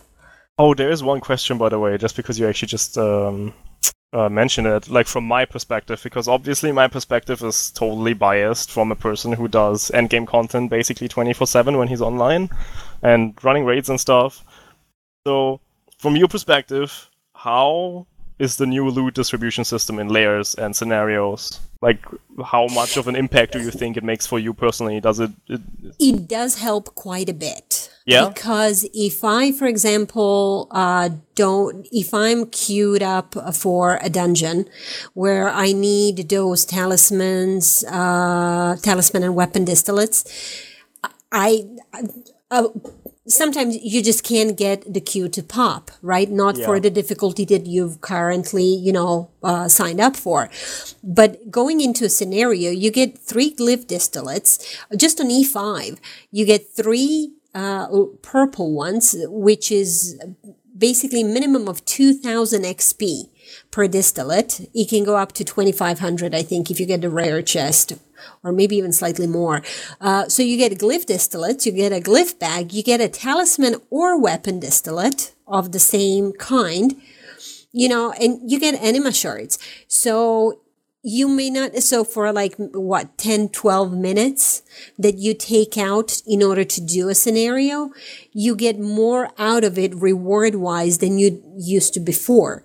So a lot of people like you mentioned be- before they level up their gear and then they sl- slowly level up the glyphs right? Yeah. and glyphs still play a part so you will have to play those scenarios anyway but you just get the added bonus of not only anima shards, but also talisman or weapon distillates. So it does help little by little. Does it help as much as playing through the entire dungeon? No, not really. but then again, I mean, if you come up with uh, like a pug group that's not you know, well geared, it might take you quite a bit. You might actually want to go into a scenario next time and do like three scenarios rather than one dungeon, you know. But it's great because scenario, you're not uh, dependent on anyone in the queue. You can just queue up by yourself. You can go in, you know, do your thing and get out. Whereas Yeah. dungeons, you're relying on a lot more people being in the queue with specific specific gear requirements, right?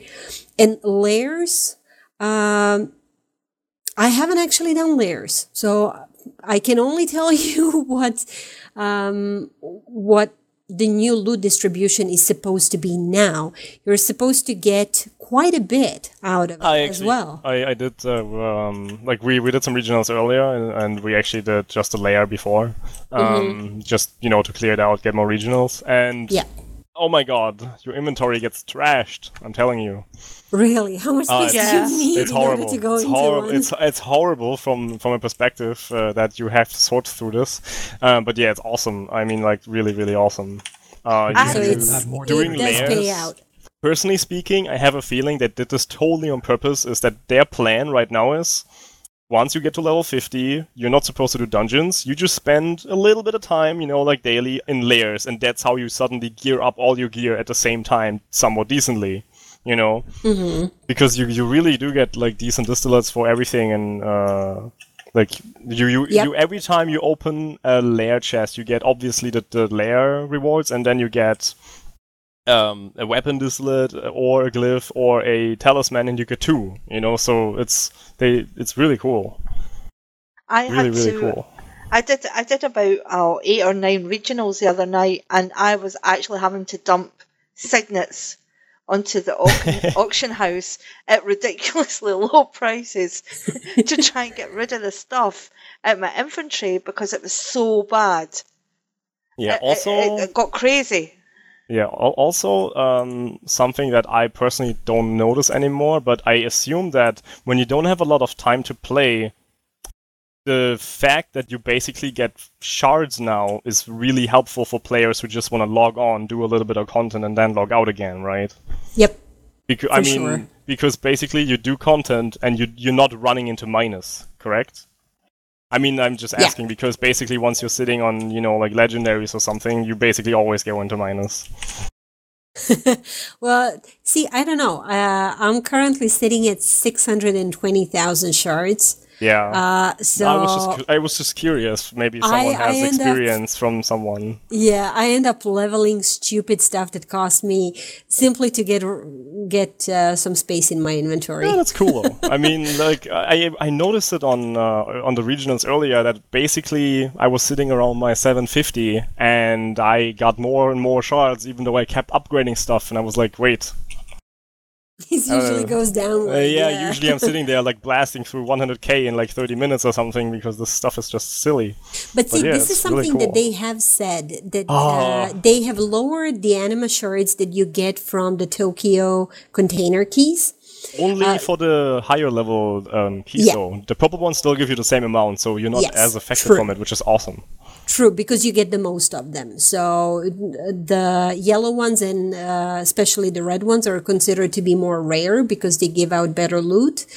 um, and uh, those those ones have been nerfed. Um, but say that you were getting six thousand shards before, now you would get four thousand. Yeah, so it's by thirty percent. I okay, though. over, But I they have- did say that they are going to increase getting shards as rewards from other content in the game. So this could be it. Maybe that's why you were ending up in plus instead of minus. I was going to say when you're when you're gearing up with dist- distillates is the best way um, later on in the game to gear up when you have the higher um, gear because it costs less anima shards and you get more anima shards for your distillate rather than just a um, a, a, a talisman that you're putting in. Um, but I have over a million um, uh, anima shards now, and I'm still gearing up as I was doing the things that I've been doing, and I just can't seem to get rid of them. I wish now that we have some sort of exchange between anima shards and moths. Or I, I can Well- tell. Well, isn't that what the um uh oh what's that place in London? The museum. Isn't that what the museum's for? The museum the is a way. sink. The museum is a way to blast through one million shards in 15 minutes. I've not touched the museum. I have no intention of touching it. Oh, Uh, no, I was just saying, if seriously, you want to get no. rid of the anima shards. No, I am not a completionist, thank God, um, because Way I know the now. pain. I know the pain that people went through in TSW to do the museum. Oh, so but- no, they made real. it a lot more accessible now. I don't know if you read all the patch notes, but they actually mentioned that. Um, you remember the, the, the pieces that had to drop in Nightmare uh, dungeons, like for example the glowing scale and the sentient cog. You know, they drop now on down to uh, story modes. Yes, they do. So theoretically speaking, you can basically do story mode dungeons and still get your museum done. Yeah, it's much much easier to get. Yeah, uh, I mean those it's still a museum shard pieces I mean it's still a shard thing, and, Yeah. and I mean if you think about it, that's obviously a good thing because it's a completely finite shard thing, right? Like you know exactly how many shards you have to spend in the end. While as in gear, you theoretically can make unlim- unlimited amounts of it. So that's really nice. I mean, we'll see. I We'll just, I just, I just, I just feel that I, I, I myself, I feel like I'm gearing up a lot quicker now, and that, that's, that's, that makes me happy because I it think you do. Yeah, I I, mean- I, I, am. Oh, yeah. Factually Oh, yeah. speaking, as I said, just from what I noticed when we did the lair, is that the amount of loot you get per chest basically screams to me Funcom wants you to do lairs as soon as you hit level 50 just to upgrade your gear. Because Yeah. you get l- you get distillates for everything. Like seriously, you get signets. Signet distillates, of course, and then you get weapon, talisman, and glyph distillates, uh, by the way, which is the only place where you get everything. Like, this is Yep, why I'm thinking exactly. this. Like, in scenarios, you only get weapon, like, you get a weapon or a talisman distillate, but no signet distillate. And uh, in dungeons, you only get glyph distillates, for example. Yes. So, um, you know, it's they definitely want you. Like the lair is the, the place to go when you're just leveling up. So they actually thought about it um, and were like, you know, this is our way of progression now. Yeah, I, I I mean- agree with that. As a player, my player experience has improved since this patch. Um, and, and maybe others have as well. But I feel like now I I actually see a difference to gearing up because of the lairs of distillates. Um, even in scenarios, I want to do dungeons now. Um, so yeah, it's definitely made a difference. Another thing that has uh, probably made a great deal of difference uh, to people, especially on a higher level, um, or even on the lower levels, maybe even more, is that the cost of removing signets and glyphs has been lowered. now Oh, that has been like lowered, like holy crap, lowered. Uh, it's Uh. based on the level now. So on the green level, it actually instead of twenty thousand marks, it actually costs you three hundred. So what a freaking drastic change! On blue level, instead of 20k, it actually costs you 1200.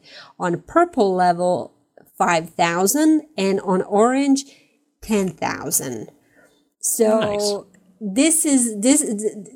I had a number of like simple glyphs um, that I needed to extract and put the intricate one ones, and I was just holding off until you know uh, this uh, update came on came uh, was released, and then I was like, oh man, now I can finally do that, and it's not gonna cost me an arm and a leg.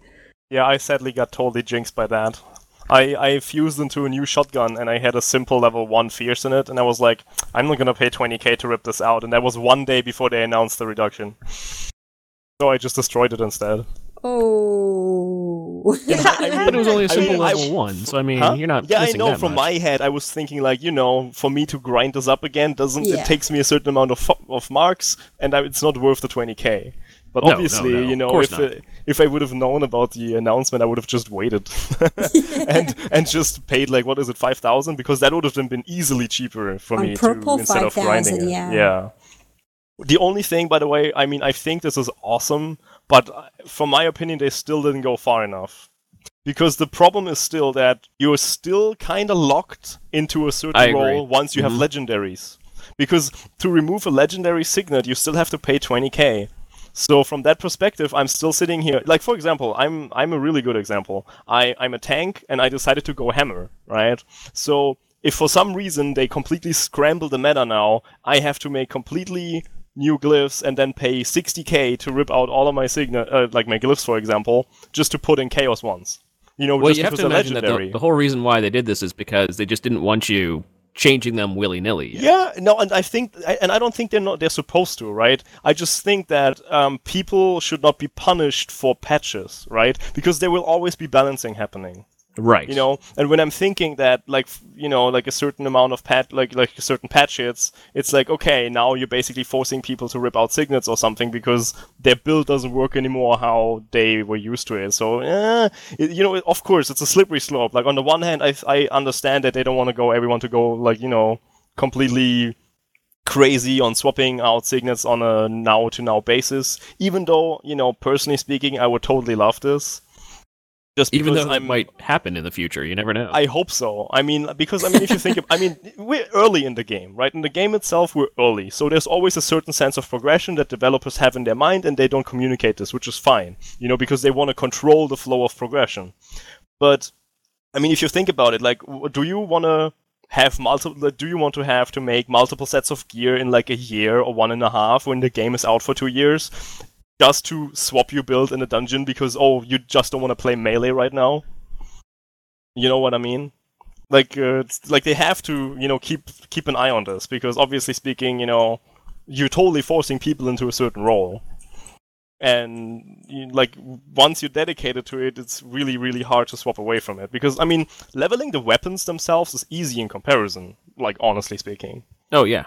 Mhm. because you there's only nine weapons to level really you know while you have uh, seven talismans alone so that is fine yeah sure you focus on one role but weapon wise you can swap all around and then the signet system is kind of you know throwing you rocks everywhere because you totally have to focus to be like okay now i have a mythic 20 pistol signet you know you know you don't want to rip that out Right. So, I mean, there's, like we said, lots of changes uh, Yes. with this uh, with this patch. We also had lots of changes being done to elementalism uh, weapon in particular. Um, so, any elementalism users here? I'm an Ellie user, but don't ask me. yeah she said fist elemental earlier right Yeah, I did. I'm a Fist Ellie user, but it's first of all, it's quarter to two in the morning. and you've been you've been gearing up as a healer, so you've only recently started using it. well, well, no, elemental was my damage weapon for when I was like Hmm. questing.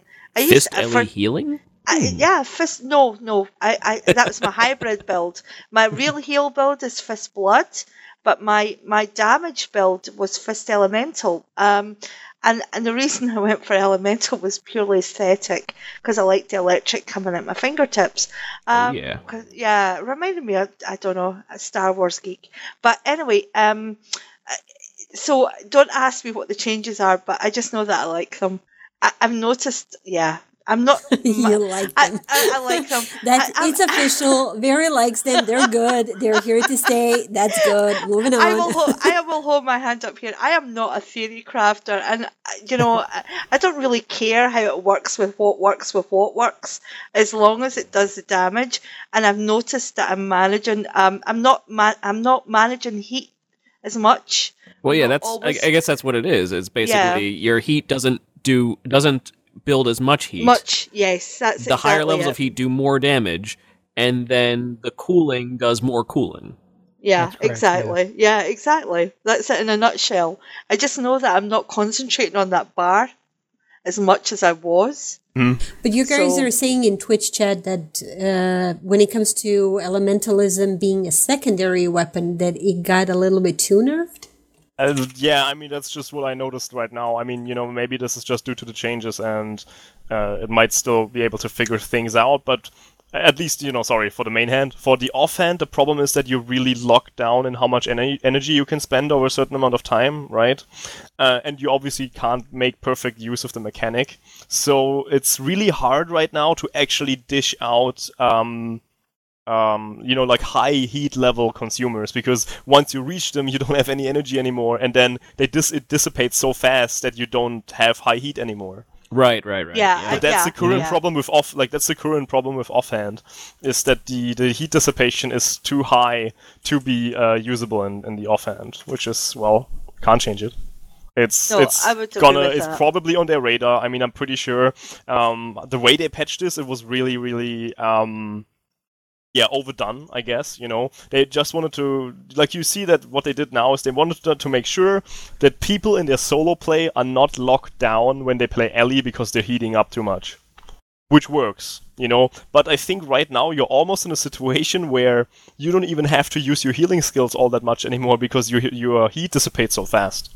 You know? right. So I think that's you know there's a balance to be found somewhere in the middle, and uh, I I don't play Ellie at all, so m- all my knowledge is really just on my theory and the little messing arounds I did every now and then. I I I was just not a fan of the whole cast time thingy. Yeah, I, I, I, as like I said, I use it for quest and, and um, I use it in my hybrid, but I wouldn't say it's a huge. It's not a huge damage dealer, but it does enough for what I need to do. But I've noticed that I'm concentrating a lot less on heat management and actually enjoying it a little bit more, and I'm doing such incredible damage now. Awesome. That's pretty Yeah. cool. Yeah, I'm now able to one hit rather than two or three hit. nice. So, yeah. Way to go, very tough. Yeah, actually, yeah, I've Yeah. grown up. You've had some spinach in your elementalism. Yeah, yeah. So it, for me, I, yeah. I mean, but but going, but it's going down the line though.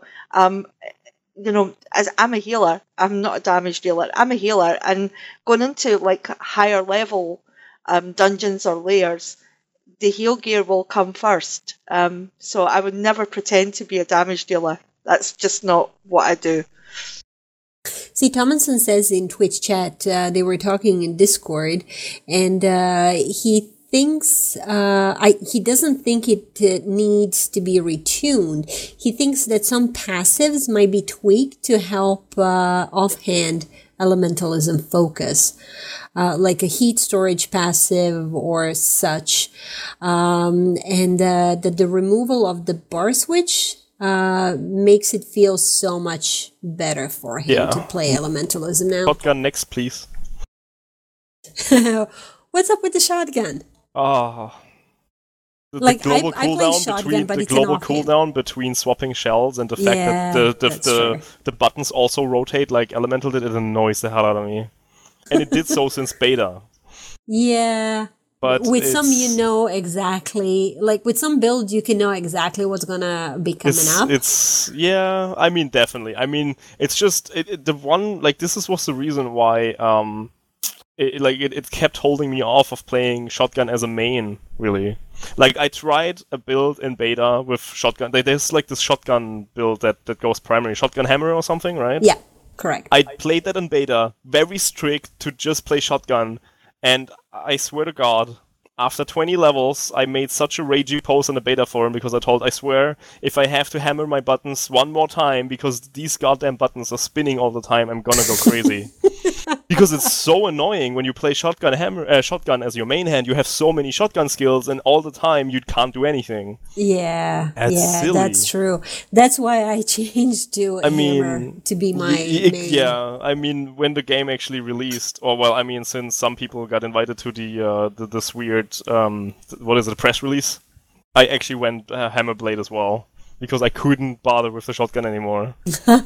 That drove me crazy. I love me some shotgun though. I like the shotgun as a weapon. It's just because it's also one of the few weapons that you can fully use the mechanic of as your offhand. It's just ah. You know, I'm happy that I don't have to use it as my main all the time because you're constantly reloading and therefore wasting two global cooldowns just on looking at your bar. Yeah.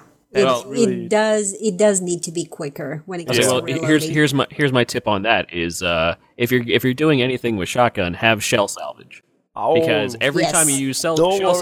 salvage, No worries. it automatically goes to what you're currently using. Yes, but that's not the problem. The problem is just that I I feel that shotgun plays really sluggish because every time you reload, you basically lose two seconds where you do nothing. You know, like basically, oh, you empty shells, then you have one global cool, well, one global cooldown where your buttons are flipping and you have to wait because I don't know why a global cooldown triggers, just because I guess, and then you click the shell, and then it's a global cooldown again. I know, I know. That irritates the hell out of It- me. And a lot of the time, if. I'm not watching, if I'm not watching, if I'm concentrating on just moving or what the boss is doing, Yeah. and then I'll notice, oh shit, I got, I, I chose the wrong kind of shell Yeah. because I was trying to hit something. I do off- end up with that. Like, oh my god, I'm on healing shells again. How did that happen? oh, oh, hey, call out to Jimmy. Hey, Jimmy. He does that all the time. we we actually have a running joke already in the cabal that we're like Jimmy is supposed to cheer every time he does get the right shells because he keeps fucking that up all the time because he's also so annoyed by this goddamn global cooldown. like I, I mean I understand it. I mean if you're in the heat of like in the, if you're in the middle of combat, right? You don't want to look at your ability bar and then you hit the button and then you want to keep DPSing, but instead you override your shell usage and then you keep hitting your DPS button again and then you want to use shell salvage and you have wrong shells loaded. And then you're like, Just well, shit. For the first time in a few rotations, I managed to get my rotation down packed. I wasn't interrupted by anything. I did great damage, but I did it on healing shells. Way to go. Can I just say shout out to Jimmy for, for, for yeah, being in that position for somebody who's such a good player as well. It's nice to know you get it wrong sometimes too. Even the Makes best it makes wrong. us mere mortals feel a little bit better. Global yeah, I mean every everyone. every single weapon has a little, you know, little thing that can be tweaked. This is definitely one for a shotgun. Um, so yeah, they're they're tackling things. oh yeah, one by As they one, and I think it's by good that they do it this way.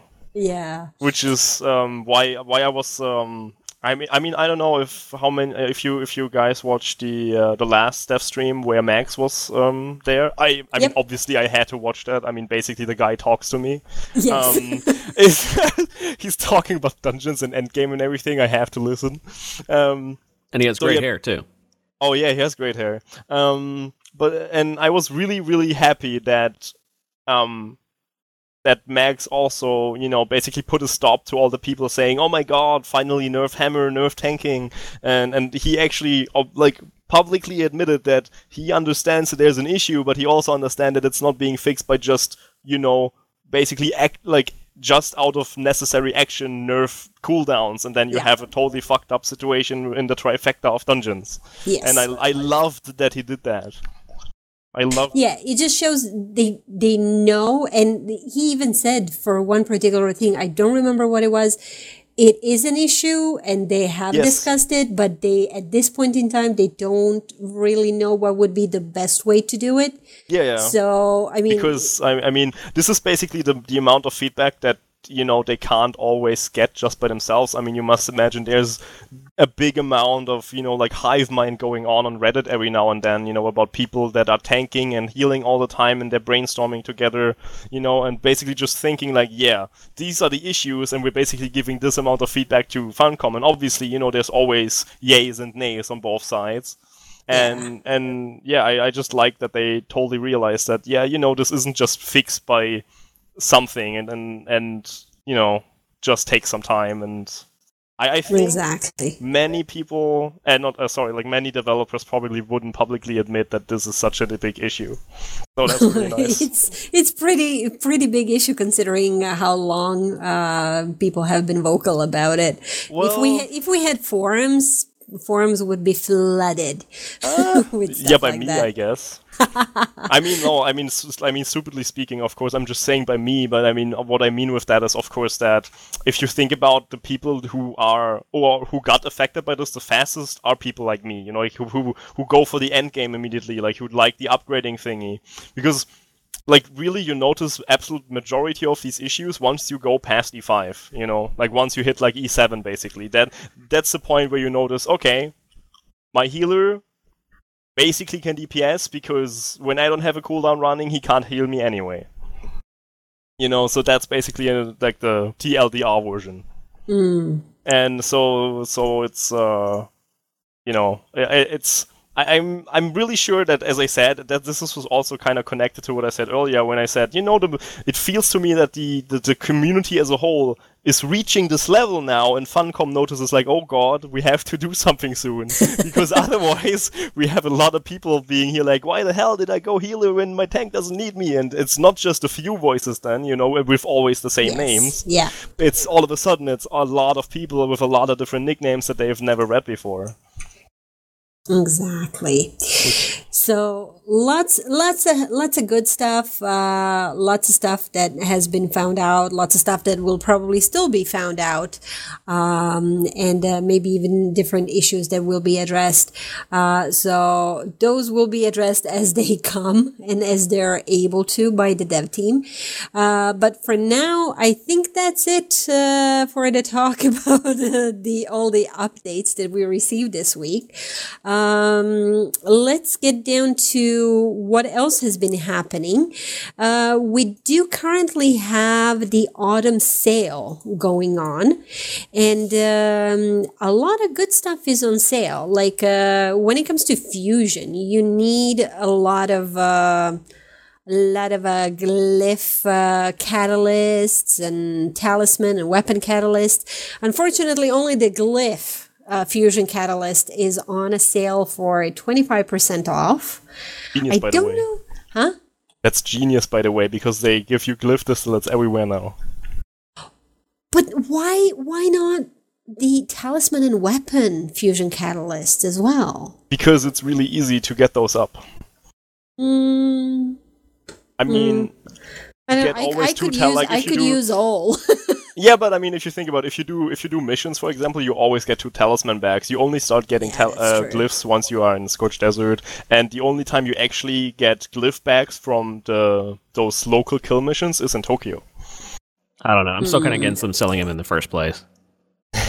well, I'm, no, I'm just throwing it out there, you know, just just from like a level of why it makes sense that they reduce the glyph catalyst is because many people have complained that it's really annoying to level glyphs, which is true, by the way.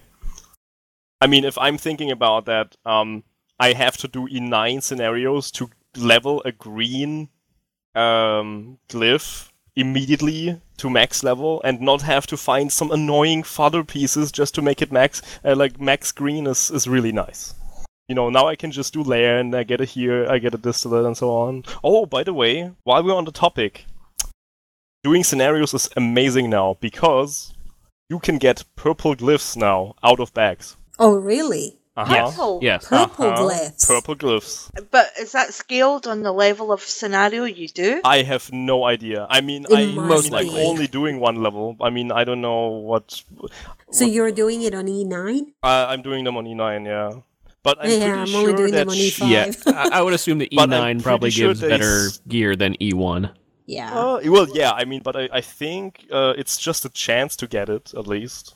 I'm pretty well, sure you there can still is get a it chance. everywhere. There is a chance. Yet there, uh, in scenarios, you can get a signet bag.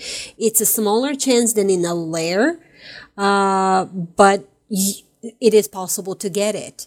Now, like you said, uh, in on higher level uh, scenarios, the possibility. I mean, you know, to get a much better signet bag.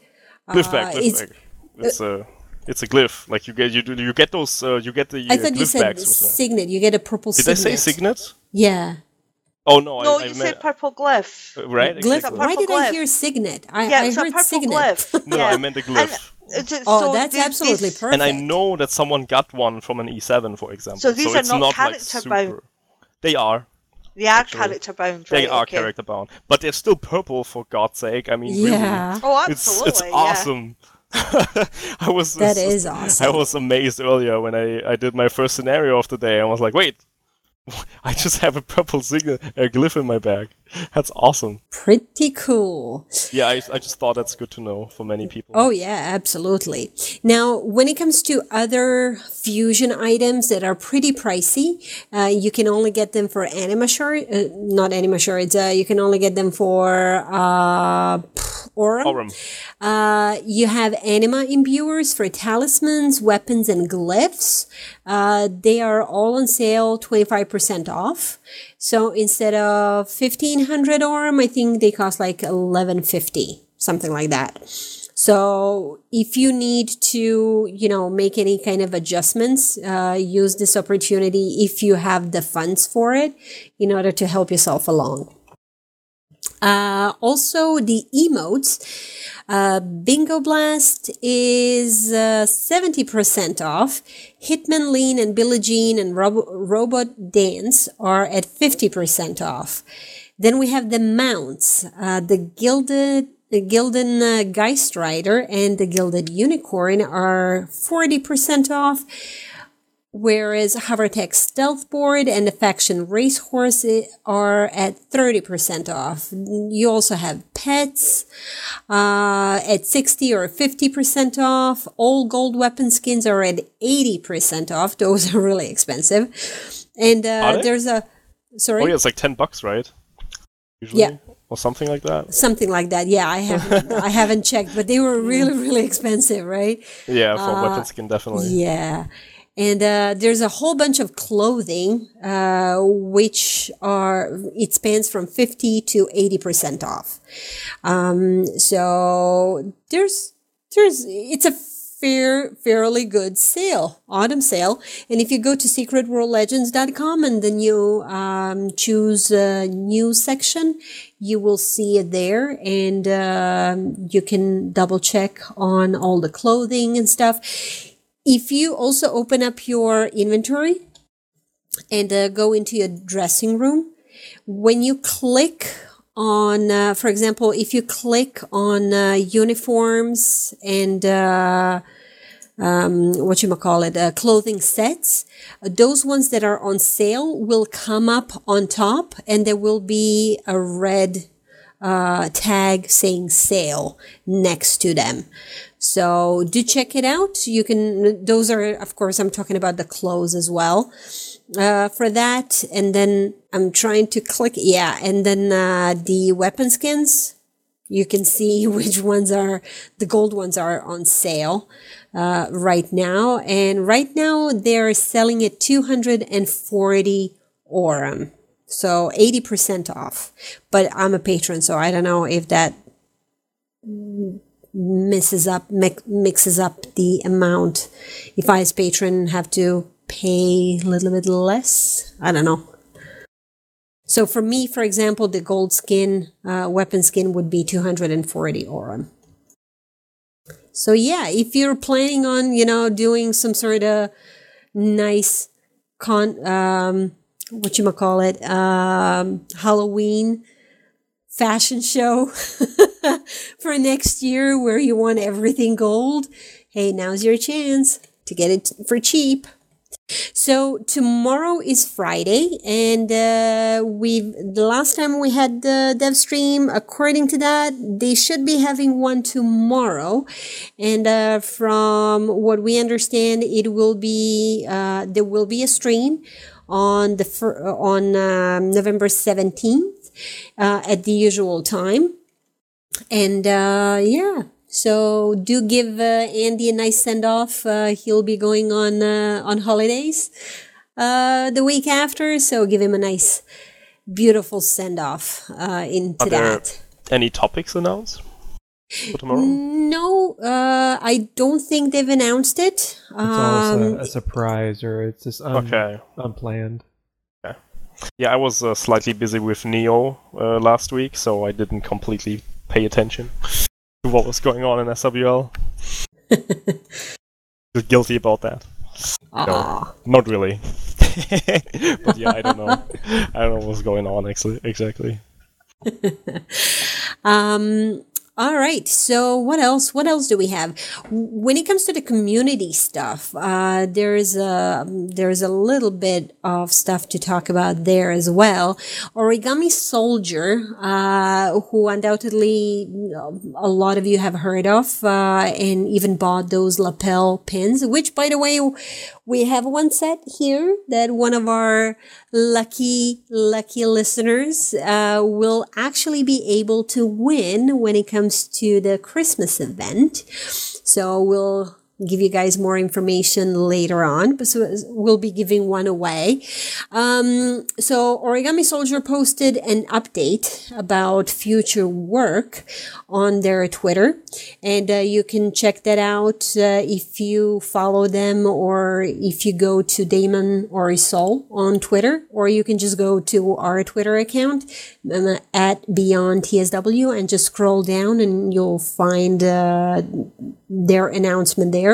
They basically uh, said a little bit about uh, when the because what they did is they uh, did the second round of uh, the um, box set faction pins, um, all eight of them.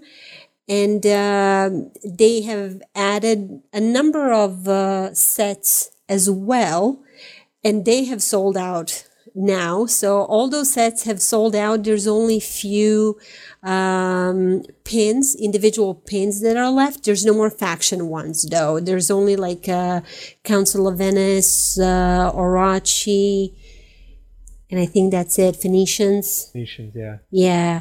So all, there's only like three or four that are left that you can get individual ones, but sets are all gone. There and uh, update did specify that uh, these will not ship out until January due to holiday season. Uh, so it's much safer to do it after the first week, week of January. Um, also, the changes are upcoming changes when it comes to the future work. The prices will go up um, because, well, every year manufacturers raise their prices. So as it follows, um, they had to uh, increase their prices as well. So for the full sets after this particular run, uh, there's an increase in how much the cost is going to be. Uh, shipping, on the other hand, has gone down. And uh, there will be new products outside of pins as well. So there's a there's a pretty substantial update on everything. And i'm not going to go with everything you know word to word. So do go and uh, check it out uh, on their twitter. And uh, do follow them for more information and for awesome stuff that they have. I know I bought it. Yeah. Yep, Hopefully I'll be I got. I got one for myself as well, but Yeah. uh, we do have one that we're going to be giving out as well to one of our lucky listeners. So if you have so not been able to get one, uh, you know you'll get your chance, maybe. Now, their Origami Soldiers poll is still up until November 31st. You can choose up to top three NPCs from the list um, that you would like to see as a pin. So the top three uh, are going to be, I guess, then made into pins, or maybe even more of them. I'm not sure. Uh, we'll see what the what uh, Origami Soldier decides. And uh, so you can still vote on which one you would like to see uh, as a pin. Voting ends November 31st. You can also check that out uh, either scrolling down on our Twitter or going to their Damon or Soul.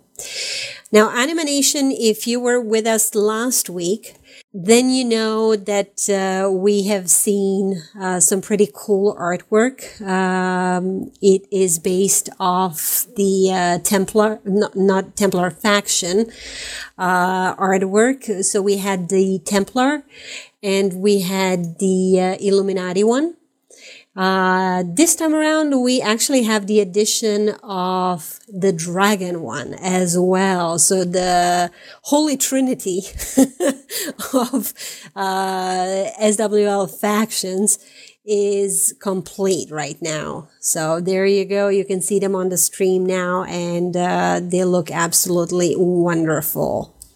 And one thing that did make a lot of players laugh is. Um, Lizzie uh, posted a status on uh, a picture in Agartha next to one of the portals um, of two what appears to be like dead Blainis.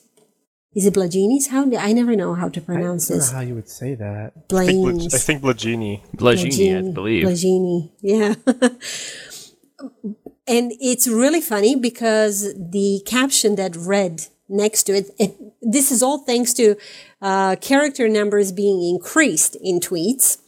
Uh, it it's as follows: In the criminal justice system, the people are represented by two separate yet equally important groups: the police, who investigate crime, and the district attorneys, who prosecute the offenders. These are their stories. Law and Order, SWL. and Dun dun. yeah, exactly. I laughed my heart out because it was such a such a clever take on um, one of my favorite shows, TV shows. I absolutely love it. I'm actually watching one of them right now, so it's pretty cool. We did catch a glimpse of uh, a pic that a pic of a basically a truck, which kind of can't figure out whether he wants to be a tank or a healer. uh, there's been many. T- yeah, well, you know, it's not exactly a leech. Well, leech healing, yeah. and of course, Mad Lyric uh, had uh, a very interesting find as well. Um seeing, seeing um, something on a custodian. Oh no. Yeah, and uh, like Matt Larry said, once Dang you, you. once Dang you, you. see it, you cannot unsee it. and uh, people, of course, speculate it's it's a gingerbread man. It does look like one if you look at it long enough. yeah, that is true. Now we also have Funcom's the Park, uh, which is a part of the Humble Care package, uh, where 100% of the money uh, spent goes to disaster relief.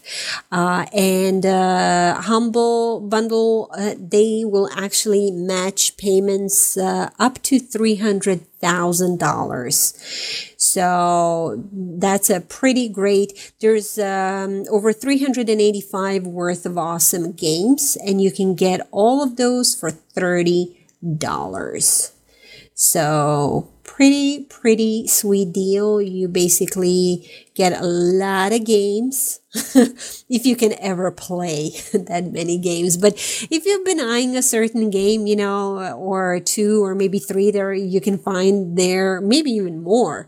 Um, you can get all that for 30 bucks. I mean, go right for it. Okay, last item of the day. We still have this coming uh, Saturday, a story night, November, uh, where Insane uh, will be doing a nice uh, uh, tales, um, telling of the tales around the fire pit uh, in Axles on the 18th of November. And uh, it starts at 8 p.m. Eastern. Um, previous ones have been very well received by the community. And uh, I have no doubt that this one will be absolutely fantastic as well. You can, uh, during the event, uh, you can meet up on Insane or Vomer in game in order to get you to the correct instance of Agartha and then just proceed up to the axles in Agartha and then go to the fire pit. Um, it's in the same area. Axles uh, is where we had the spectacular fashion uh, contest. All right, and that brings us to the end of tonight's show. We went fair amount talking about all the new stuff uh, that came out this week.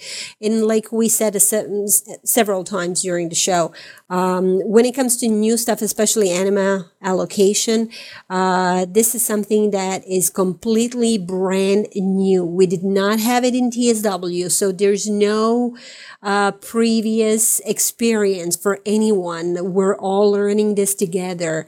Uh, share your knowledge uh, in general chat with your cabal mates. Uh, you know, ask questions if you don't understand it. There's plenty of really helpful people in the game who will be more than happy to uh, to provide you with an answer or help you understand it better. And undoubtedly, there will be guides, you know, in the near future that can kind of give you a more substantial information right off the bat uh, when it comes to anima allocation and how to use it to your best advantage in the game based on your level and play style. So Last but not least, thank you so very much to Headshoty for coming uh, on our podcast tonight. Uh, no yes. problem. Thanks for the invitation. Thank you. It's always a pleasure having you and uh, just like picking your brain about just various different things. So we'll undoubtedly be extending that hand and be like, come on, come on, come on on the show again. We we gotta we gotta talk to you again. That's fine. thank you for coming on. Um, and uh, thank you to all of our listeners in uh, Twitch who have uh, joined us, who have joined us live, and to all of you guys and gals who will be downloading our podcast either through holosuitemedia.com, uh, iTunes, Woo. or Stitcher. Woo! Woo! all right. So that is it for Tonight, we are going to be back next week. Same time, same place. 23rd is going to be the date, 23rd of November. Thursday, 7 p.m. right here on twitch.tv forward slash holosuitemedia. Until then, have fun gaming. Bye-bye. Bye. Bye. Have a good night, everybody.